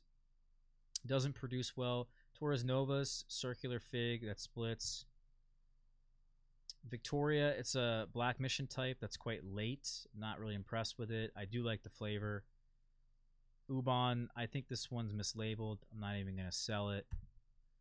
Um, Jade, this fig I've had for three years, have not been impressed. There was one fig that I did think had potential uh, this year, but uh, it's not the right fig here, and I think if it's caprified, it's amazing. So this is a California fig, probably. Um, I have a fig that I thought was a Col de Nom Blanc, but I'm not entirely sure if it is anymore. I don't know what it is. Um, so it's kind of a weird little thing there with that tree. I don't really know what to expect. It should ripen fruit, but it's taking its damn time, you know. Uh, the Morus nigra mulberry, obviously not a fig, but I don't see really a great benefit in growing that. It doesn't seem worth it to me. Um, Cotillon Verdal hasn't really put out any figs, and if it did, they dropped. But I think it just hasn't produced any figs. And if I look at the shape of it, um, I'm sure the shape probably isn't right, but we're gonna have to look at we're gonna have to do another look at that. I'm gonna ask people always before you guys get rid of these varieties. I like to do a nice little post on the communities. Yeah, it seems quite flat. Um, but I like to ask people on communities what they think of it, if they have any photos, what are where are they at with this variety because maybe they see something in it that I don't and that's always possible that they have something um, that they're seeing something that I'm not, or maybe their tree is more mature, whatever. You know, maybe they have particular climate or something that went right for them. Um, Bial again, it doesn't have a good shape to it. I'm not really all that impressed with it. I think LSU Purple is better and similar enough. I think also Zafiro is better and similar enough. Same thing with Osborne. You could say the same exact thing about Although I really like Osborne, it's a good tasting fig. Um, early Violet. Um, this one doesn't seem early. it's not early at all. In fact, uh, it says early. It's named Early Violet, but it's not early, so I don't get it. Maybe it's mislabeled. I don't think it's mislabeled. I don't know what it is. We're gonna find out, I guess, in the next little bit of time here. Teramo again, it's it's a round fig that splits. Fico Love drops a lot of figs. I think Love, if you're patient, it's probably worth it. I just am not that patient um, with that one as probably as I should be. So if there was probably two I would reconsider, it'd probably be these two. And I probably will reconsider that at some point. Um, Figu Jean is a, a, very early variety of the earliest, maybe even before Ronde Bordeaux, but it's uh, it's a flat fig, it's a round fig that splits. So, yeah, um, I think that really described my thoughts in really good detail. As you can see, why I like certain figs, why I don't like certain figs, and now it, it sort of really makes sense. And it took me all this time to realize that it's the shape. It's not the size, it's the shape. We're looking for that right shape. If we got that from the beginning, we're going to be successful here. So anyway, guys, um, let's do the Q&A. Um, I need some water.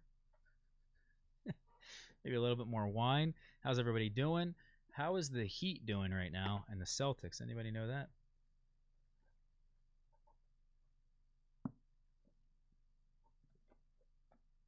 Ah. You don't have any sound.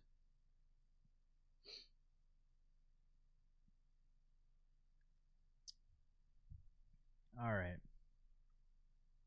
Give me one second, guys. I'm going to close my window.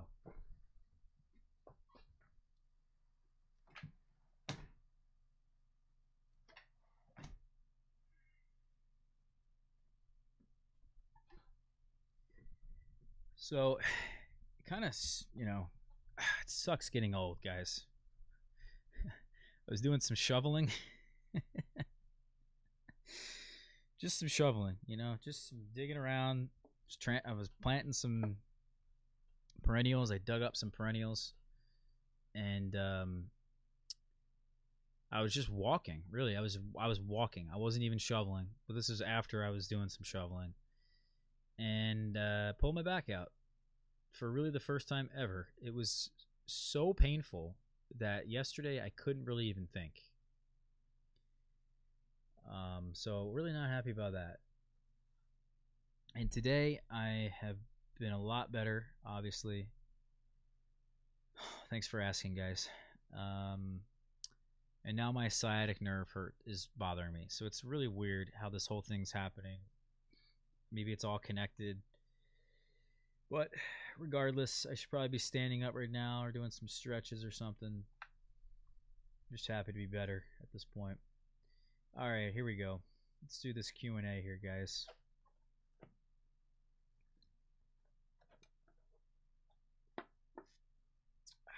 Who's got some wine? What are you guys drinking out there?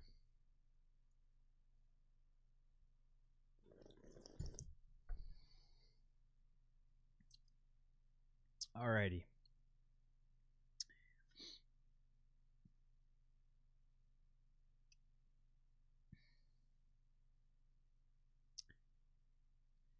Yeah, hello everybody.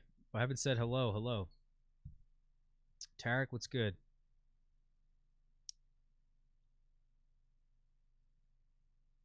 Zamira, hello.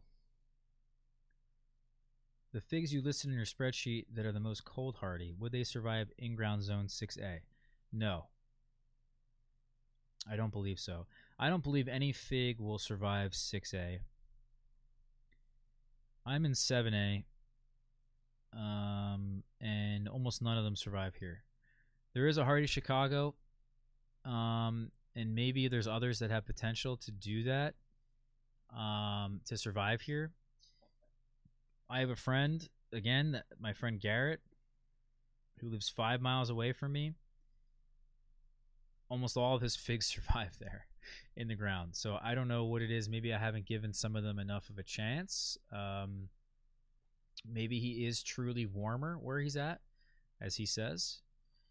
Um, so I don't know. But 6A is a stretch, man you could maybe make an argument for Campaniere, but if that was like negative, I think that was negative four degrees Fahrenheit. There's also St. Martin, which people claim could survive very, very cold temperatures, but 6A is a stretch. You know, you really got to cover them or, you know, either wrap them or cover them and I would honestly plant them in a mound and mulch the mound in the winter, uh, unmulch the mound in the spring, and then um, really build a pretty decent mound too. Build like a one foot high mound and plant the fig in the mound. And then I would even consider using some plastic or season extension if you could. Um, if not, you should wrap it. So either wrap it or cover it. If you cover it, do some season extension. All right. TJ says De La Plata is real round and you say it splits. Yeah, De La Plata does split. Um, actually, it's one of the worst. it's, it splits all the time. Um, and I believe it's a flat fig, isn't it? Let's find out. Let's look. Listen, if Pons, by the way, guys, if he says anything in his book, you gotta believe it. Um, he's never been wrong that I have ever read in his book. Most of the things that he has said in his book, I was very skeptical in the beginning of, and then I realized I should have just believed the guy. You know, he was right all along. Yeah, so De La Plata, this is the one that I'm growing, or was growing. It's quite flat. And there's the Bell one here. I don't know. Let's see which one was I growing. No, I was growing this one. De La Plata Campanera. So it's not um you know, the worst fig in the world in terms of its shape, I guess. But it is quite flat.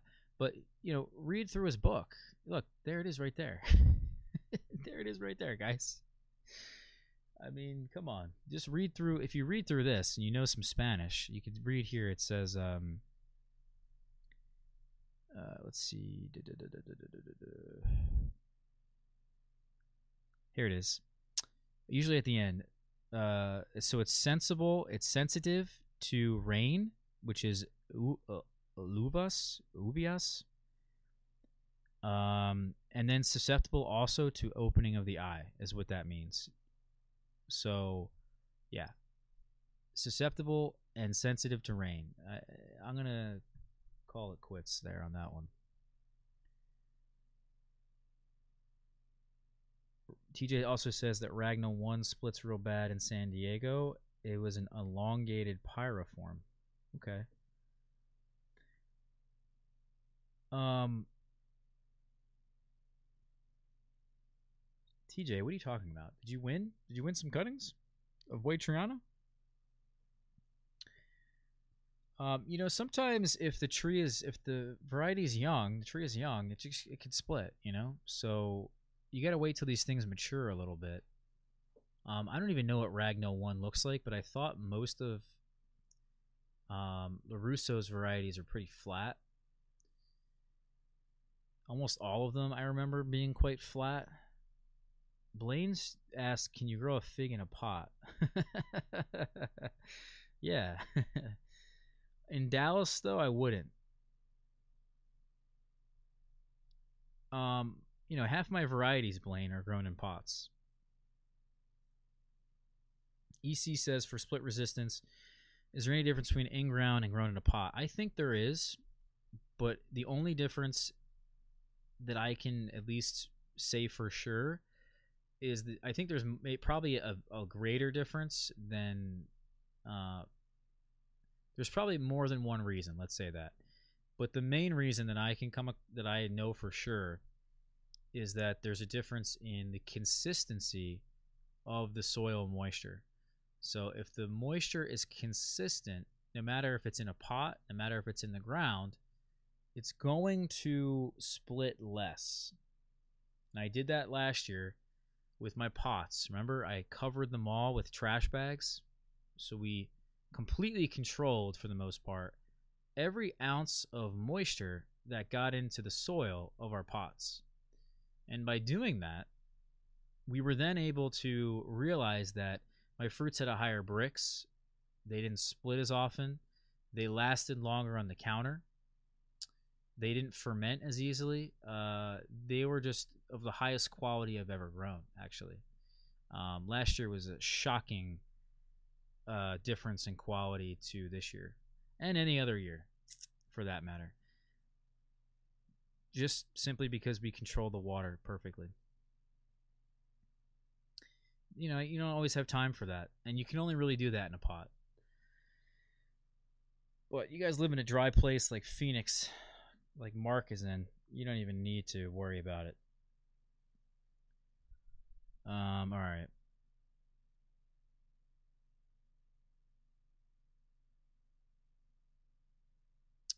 EC says, "Can you add shape to your Google Sheet in one of the columns?" Yeah, I probably should, shouldn't I? Um, believe it or not, some of the things that we it was kind of interesting because I wanted to originally track, if you guys remember, I wanted to track all these different things and then really have hard data to back up what I was saying. But uh, eventually, I just learned that you don't necessarily need this. Yeah, it would be nice, but if you just know some certain pieces of information, like the shape, um, like the hang time, as an example, you're going to be able to guarantee if you have the right shape, you have a shorter hang time, you're going to be able to guarantee that that fig is going to perform a lot better where I live than a fig that doesn't have the right shape and has a longer hang time you're almost going to be able to guarantee. Also, if you can guarantee that it dries well on the tree, you can pretty much guarantee it's going to be at a higher quality. It's not going to spoil. It's going to have a good texture to it. Um, the skin's going to be not that bad to eat either.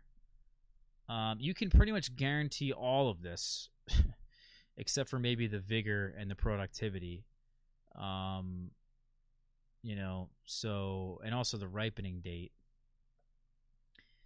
But yeah, I mean, some of it was just like very redundant, I thought, after learning more.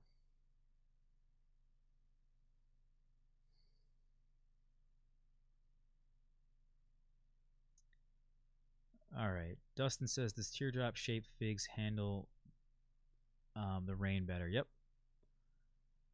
Um. So Poppy said, "What's going on, Poppy? You live in Tokyo. You want some uh, recommendations for Tokyo?"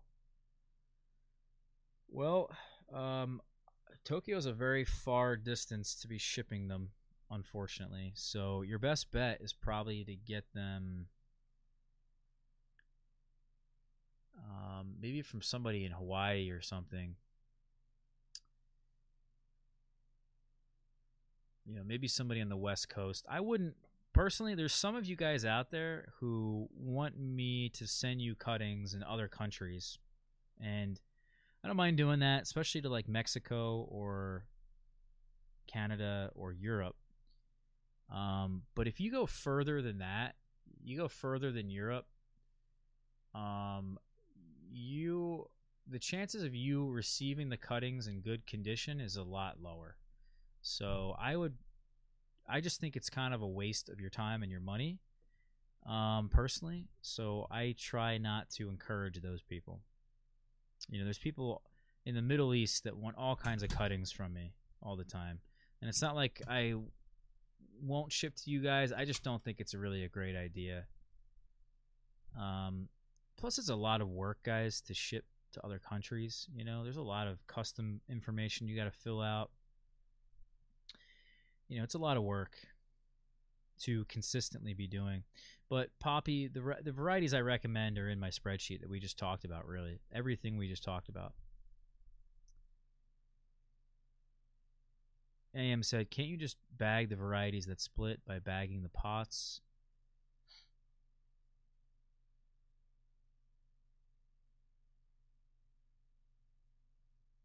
Um, yeah, you can. Like I said, you can bag the pots to prevent the moisture from getting in from the rain. Uh, bagging the figs isn't going to help them from splitting, if that's what you mean. Um, am I getting rid of black Madeira? Yes, my in-ground black Madeira will remain, and there is hope for it still. There is hope also for Italian 258 still, if you plant it in the ground. As my friend um, Brian, who actually just sent me a text uh, that I mentioned earlier. He really loves De La Roca. His other favorite fig was Black Madeira, and he lives in Louisiana. So I certainly agree with him, and he I think he was really telling me this for a while. Is that there's a really big difference between a fig that's planted in the ground and a fig that's planted in a pot, which kind of goes back to, you know, what somebody was saying here. EC was asking about, is there a difference between growing in the ground and in the pot? And there is because in the ground the moisture becomes so consistent, especially as you get a larger tree, your roots go deeper and wider. You know, it's it's pretty darn consistent that moisture. So unless it's really pouring outside, I think even something like Black Madeira probably won't split um, all that frequently. So you're you're a little bit more. It's more forgiving in the ground, I think and there's maybe some other characteristics that might change that I'm I'm kind of interested to see what ends up happening. Um, let's see here. Zari said uh, my Genovese Nero split this year in Northern California. Also, I watered it more often with 101 degree Fahrenheit temperature. Yeah. Now I realize, well, some of it split. First time in 15 years it happened. Man, you've had Genovese Nero for 15 years. That's I don't know if that's even a thing, but um, yeah, all that water is definitely going to help them split. TJ said I hit a plateau with the hobby. Maybe it's because we didn't we couldn't group up this year. Yeah, it's always so much fun when we can group up and and uh, you know hang out with everybody in person. Ross, have you considered moving to a different zone? Yeah, I guess I have, but I like this area of the of the world. You know, all these people like my friend Doug and and Joe who just got hit with tragedies. Like we don't have those here. We don't have horrific events that could totally just change your life. You know, I don't want to put all this work into an orchard to then have it just totally wiped away one day. You know, that's ridiculous. Poppy said that he agrees with uh, your practical idea, which we should grow the varieties which uh, suits one's climate. Yeah. Jeremy, is there? Jeremy said, "Is there? I think there's something about later varieties of fruits that is less desirable to pests. Planted two to three old plum trees this spring, Italian prune, Santa Rosa, Santa Rosa, and a gold plum. The pests ate the crap out of the Italian prune plum and Santa Rosa. You know, um, I don't know if the color of it certainly matters, but there is certainly genetics within each variety that has a huge factor. Um, also, your soil. And I know for a fact silica is really, really impressive. Silicon, really, really impressive for the pest resistance of any tree or any plant. So I would spread, I would give them some silica, put that down on the soil. You're going to see a lot better results. Also, young trees are more prone to this. Yeah, I mean, if you planted a very large tree, exactly, it's exactly what you did. You planted three two to three year old plum trees. So they're very old trees, or they're older trees. They didn't transplant well. Some of them, the gold plum probably transplanted better than the other one. And the one that was stressed got attacked. The one that wasn't a stress didn't. Dustin said, Have you considered breeding figs? No. I think it's a, well, I don't want to say it's a complete waste of time, but um, I have yet to been proven that any seedling can really perform better here than um, any of the varieties that have been grown and adapted to particular climates for a very long time. The varieties that have been adapted over hundreds of years are the best varieties, and those are the ones that we grow. We grow them because over many years of history, they were preserved. For what reason? They were the best. Over time, they got better and better.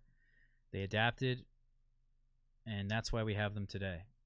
So I've made it sort of my mission just to find what's the best already that exists, not necessarily what seedling is new. However, if you look at the LSU figs, they're pretty darn impressive, you know. So you can breed some very important characteristics into your figs or out of your figs, um, which is quite difficult to do, I would imagine. A lot of time, a lot of land, you don't get a whole lot out of it. I mean, look at Joe for an example. You know, um, he just got hit with a giant hurricane, so um, I think he was really on to something too at some point. At least he was saying. I think that'd be a better question for him, and probably he would say the total opposite of me, right? Um, and I don't want to put down anyone that's finding these seedlings in California, but as I say, seedlings I just have not been impressed with. Name one seedling that has performed well in a humid climate or a shorter season climate like my own. Um, it's it's not until that seedling then is grown in a less ideal climate for many many years and has adapted to that climate to then really do well here. It's not impossible, but I think it's less likely, and therefore, um, I haven't considered breeding figs. Yo, what's up, Nick? Thanks uh, for watching, buddy. Yeah, we'll definitely get together sometime. Um, I'm sure at some point we'll we'll see each other, no doubt. Um, all right. AM said, "Thanks for introducing me to figs." Yeah, you got it uh, thanks for the information on melons that you were telling me about. EC said, How long does it take for a fig tree to adjust to the microclimate for unique characteristics? That's a great question, and I don't know. And I imagine it could be, in a way, as short as five years. Um, there is a maybe even less than five years. There is a, a thought that I have at least that, and some other growers have had this thought. If you take a variety like, uh, let's say, Marseille Black VS, which is from Herman 2's collection, and you actually took cuttings from Herman's yard, and let's say you had another Marseille Black VS from another person's yard, but it wasn't Herman, and they lived in a much warmer place than Herman. Let's say you got it from Harvey versus Herman.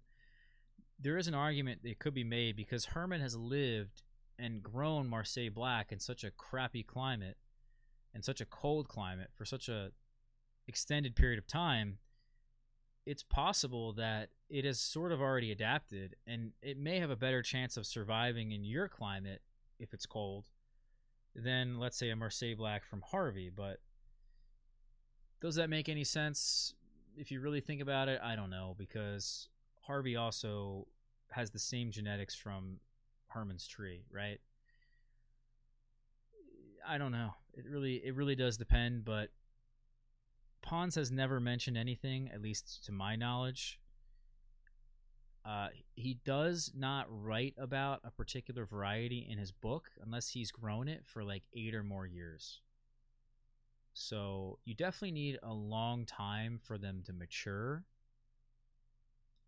And I probably wouldn't comment or be too adamant about growing characteristics of a particular variety um, unless you were growing it for a very long time, at least five years. And some people talk about this stuff they're in their first or second year and they're talking about how it's not vigorous or something like that. And we're like people who've been doing this for a long time just roll their eyes because we know you won't be saying that or you might not be saying that many years from now. Um tropical and co said thank you bro. You're welcome i don't know what for but you're welcome EC said, was Socorro Black pulled because it's too close to Bordeaux Grease? Yeah, it is. But again, it could be better than Bordeaux Grease. I don't know. Nictarius C said, uh, Have you grown Ischia Black? Yeah, I'm growing it right now. I just haven't fruited it yet. I have a number of those trees because I really wanted to. I thought it has a lot of potential. Obviously, a lot of people have been saying a lot of good things about it over many years now it took me so long to actually get the variety. It took me so long, but finally I have one. I have a, I actually have a mul- multiple. I grafted some as well. I rooted some. AM said, "Does your mid to late season variety list need a head start in your region?" The late the late varieties do, yeah. EC said, "Can you review Colonel Lippman's Black Cross? Haven't haven't uh, fruited it yet. It's in my greenhouse. It grows great." I have uh, three of them in the ground, I think. Three of them. And one in a pot. And none of them have fruited, so just one of those uh, one of those things. Dustin said, "You have Calabacita. I'm not sure it's in the U.S. It is in the U.S. and I do have it, but I only have one small tree of it right now." Um, Fiona said, can you take cuttings at this time in California? My violet is still trying to put out new leaves, even as they are starting to dry. I mean, you can take cuttings anytime you want. It's just not a good idea to take cuttings now. Um, I'm not entirely sure why you want to take cuttings now, though. Usually you would wait until January when the tree's dormant. There's no leaves on the tree. If you're trying to protect the tree, um, you think it might die in a fire, then you could definitely take cuttings. You could also do an air layer. I don't know. I need more information. All right, guys, I'm getting tired, so we're at to wrap this up soon. Where are we at here? Oh, we still got a lot more to go. Uh, let's see. Nectaria does not quit. Berry flavor that does not quit. Red, red Lebanese Valley. Valley. Okay.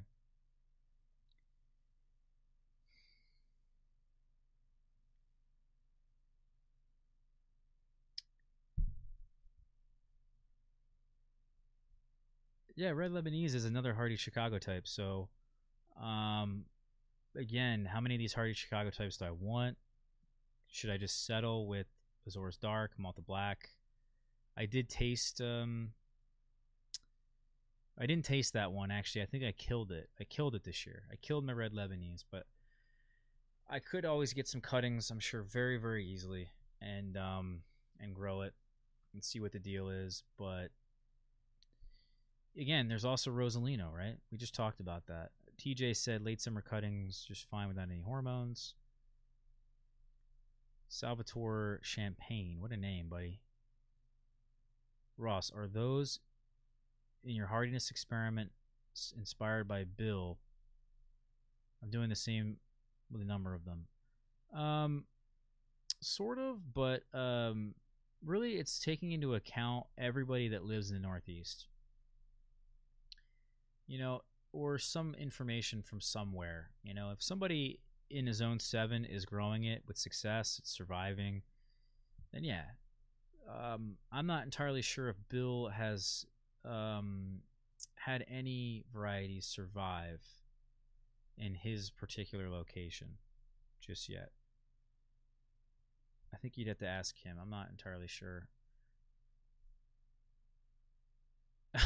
JR was like, is it just me? I have no sound. And then everyone's like, just you. Hope hopefully you figured it out. Um Mark said the Heat are up by six at the half. All right. I'm honestly picking the Heat. And I picked either the Raptors or the Heat going in. That those are my two Eastern Conference picks. And then, of course, the Raptors lost, so I guess the Heat has to win, right, for me to be right. Um. Okay. Jeremy said, "Will I call Italian 58?" Yes, it's flat. It has a Urus shape. However, again, it's going to be it's in ground, and I'm not getting rid of that one because there is still a chance because it is in ground for it to split a lot less than it does in a pot. Christopher said, "Is it possible for fig trees to get fig leaf curl?" I don't think so. I don't think that's a thing. Lime seltzer keto. What is going on right now? Oh. yeah, my back. Um, keto, you think helps with your back pain? Why is that? I'm interested to know what you think. Um, I think I just need to strengthen my core a little bit and do some stretches every day. Um, this is the first time in my life I've ever had back problems, so I don't know. I don't know what's going on. Oh, TJ's drinking some Zinfandel. All right. I really like a dry Sauvignon Blanc from New Zealand. Those are those are really good.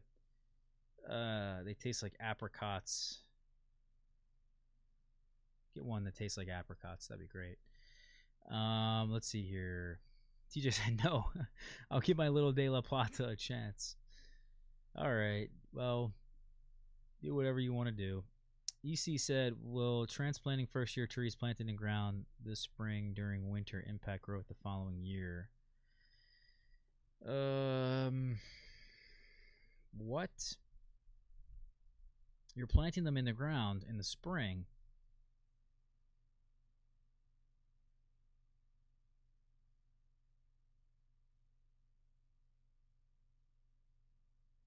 I don't know what you're saying, EC. Yeah, explain yourself here because um first off, let's just I think I know what you're getting at here, but if you're going to plant a fig tree and you live in a cold place, probably wouldn't do it in the fall unless you're going to protect it.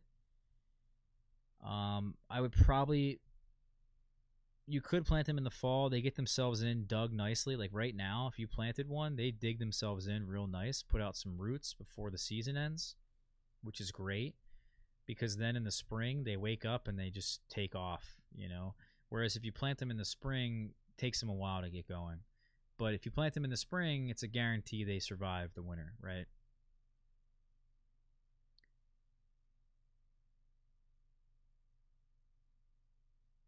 EC said, "Are there any figs in your top performers, runners up list, keepers list that you wouldn't recommend for a cordon chop and cover system?" Um, probably not. I mean, there isn't one that I think wouldn't do well because the cordon system is such a great system for productivity because it you can really space the the fruiting branches appropriately, and that gets you great production every time. AM, that sounds great, buddy. Um, definitely interested. I figured out my. I think I may have figured out some things with the melons, by the way, and uh, I think we'll save that for another episode or another video or something. But a lot of it, I think, has to do with the the leaves and that you got to preserve as many leaves as possible. And um, if they get any sort of, you know, um, what's the word? If they get any sort of disease on the leaves, it's not good because then the leaves are going to die. You need to preserve all those leaves. It's kind of like fig rust on your figs. Also, my melons this year were just shaded, and I think that was a big part of it. Just the fact that the corn was shading the melons. So, I think if I grow them all vertically next year and there's no cucumber beetle issues, I'll be extremely successful um, with the melons this year or this upcoming year. What is zeolite?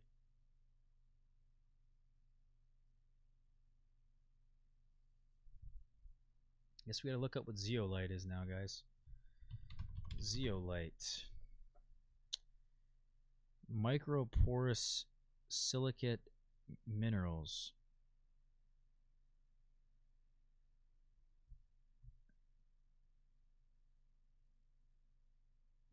Yeah, if it has silica in it and it's not wet, I probably won't use it. So like diatomaceous earth is one of those that I stopped using because of the silica in it. And I know if you just wet it, you're fine, but all right.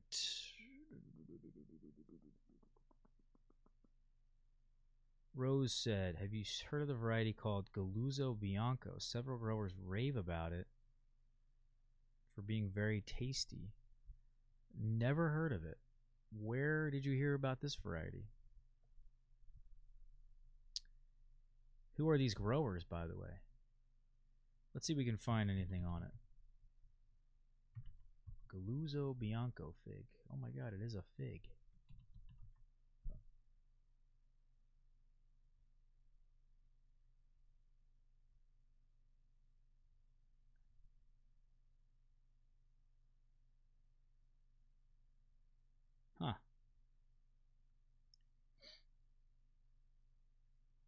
Yeah, no, this, I mean, if that's what that is, no. First off, this will never do here. This, this would be a mistake. I mean, it's, it's really big, but it's also the wrong shape. Um, this one, it might be different than this photo you know, might be a different fig that we're talking about.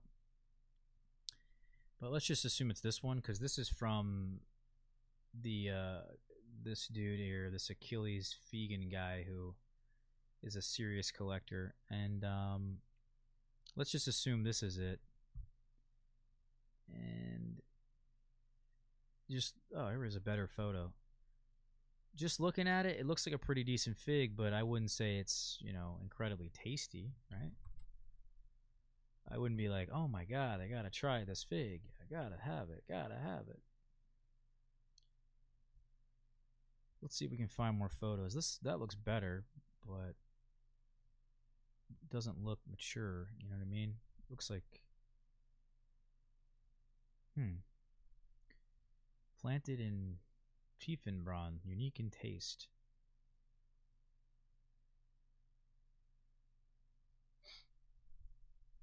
It definitely looks unique to me, so I don't know what this is. You know? Could be quite tasty. I, you know, you never know. Really never know until you try it. If I had a guess, I would say it's probably just middle of the road. But yeah. Why not? Let's I think you should try it, right? If you can get it, why not? Cuz I don't I don't know many people that even grow that fig, so more people who grow it, the better, right? To figure out what it's about.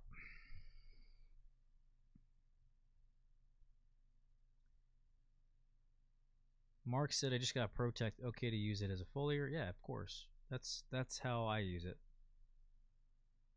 Evan said if you had to pick one, Elba or Campaniere, I would go with Elba. Um, Verdino del Nord is number one. Elba is number two as it stands right now.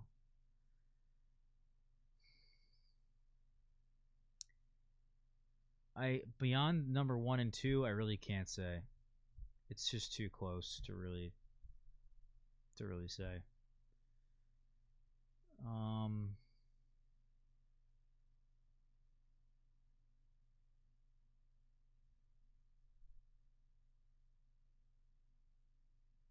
Oh, Roca's number three. Yeah. Beyond number three, I have no idea.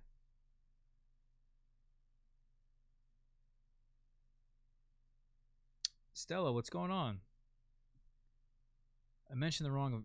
Oh, Green Ischia. Okay. All right.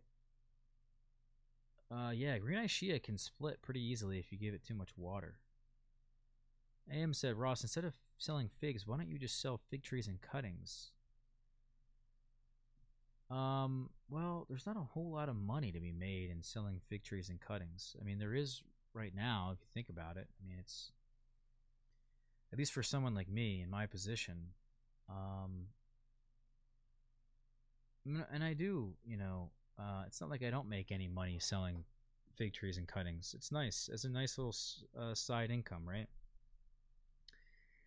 But as a long term thing, it's not going to last, you know. Um,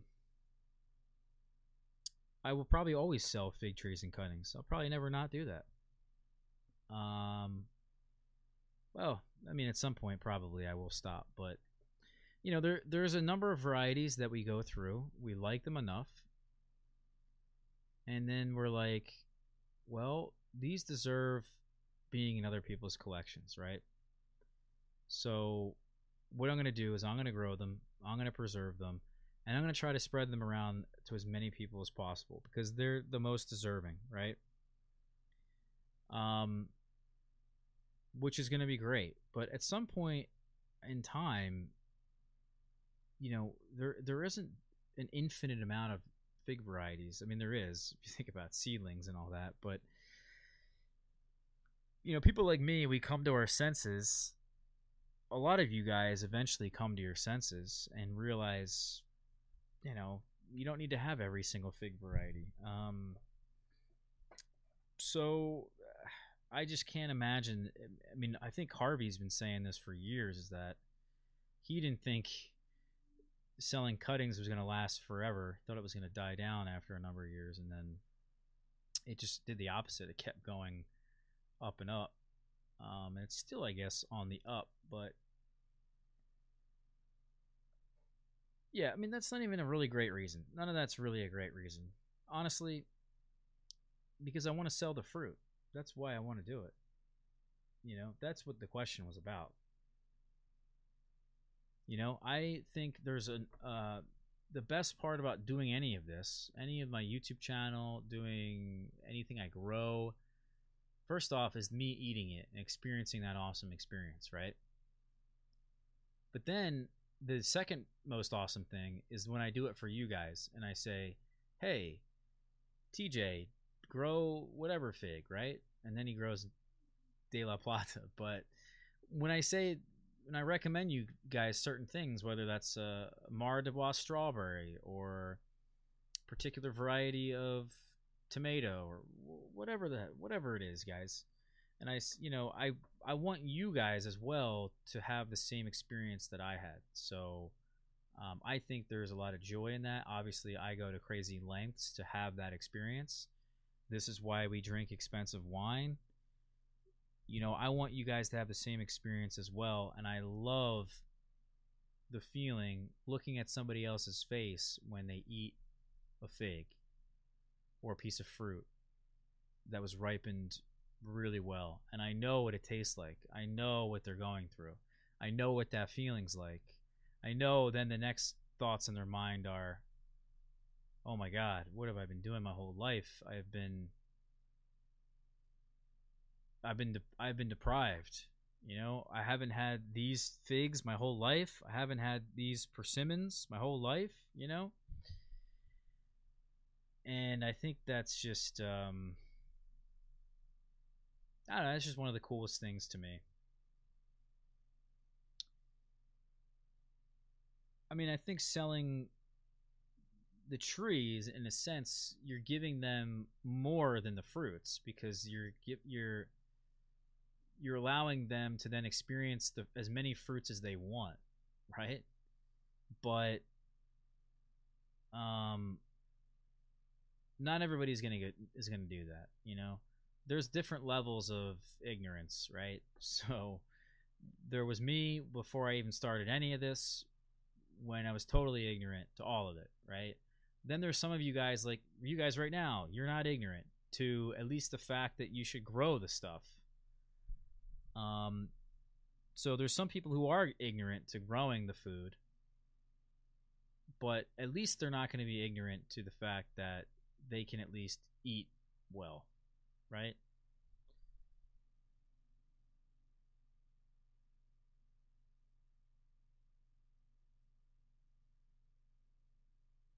What is NZSB? I don't know what that is. Christopher said dry homemade Sicilian. Dry homemade Sicilian salami? What are we talking about here?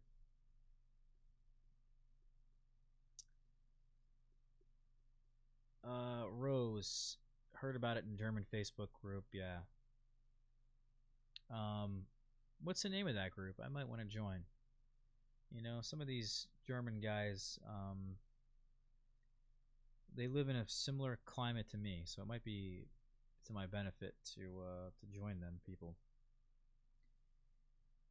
Um, AM said thoughts on craving Cra- Craven's craving. Last question, I promise. I really don't have many thoughts. You know, it's just a uh, it's a black it's a black Madeira type, very similar to black Madeira. No one really can deny that. Is it better than cold uh, the Colonel Lippmann's Black Cross? I don't know, but Colonel Lippmann's Black Cross, for a number of reasons, should be the best one here. You know, it should because of that shape. Does um, you know, does an example, does Craven's Craving have the right shape? Does it have that pyriform shape to it, or is it more flat? I don't, I don't recall. Um, there was another thought I had about a fig recently. Eh, forget it. Anyway, guys, you're no longer uh, deprived, as far as I'm concerned. Um, I will see you guys next week. Ah, New Zealand Sauvignon Blanc. There you go. Um, anyway, so I will see you guys next week. Um, probably not live, but uh, it was good to be able to do this again live for you guys. I really do enjoy these these live streams that we do. Um, I was, well, I still am really busy, but I figured because I threw my back out, I can't play tennis tonight. So this was the next best thing, right? Um, but yeah, I, most Wednesdays now, guys, I, I've been playing tennis. All right. I'll see you guys soon. Uh, if you are interested, you know, check out those links that we put in the beginning of this episode. We talked about the blog, by the way, the contest. If you want to win cuttings, the contest is still going on. until two people guess whichever fig this is. We still don't even have many people have commented yet. So, um, you know, guess whatever fig this is. Check out the stuff from the Staten Island Fig Festival if you're interested. And um, um, yeah, if you haven't followed us on Facebook or Instagram, please do so.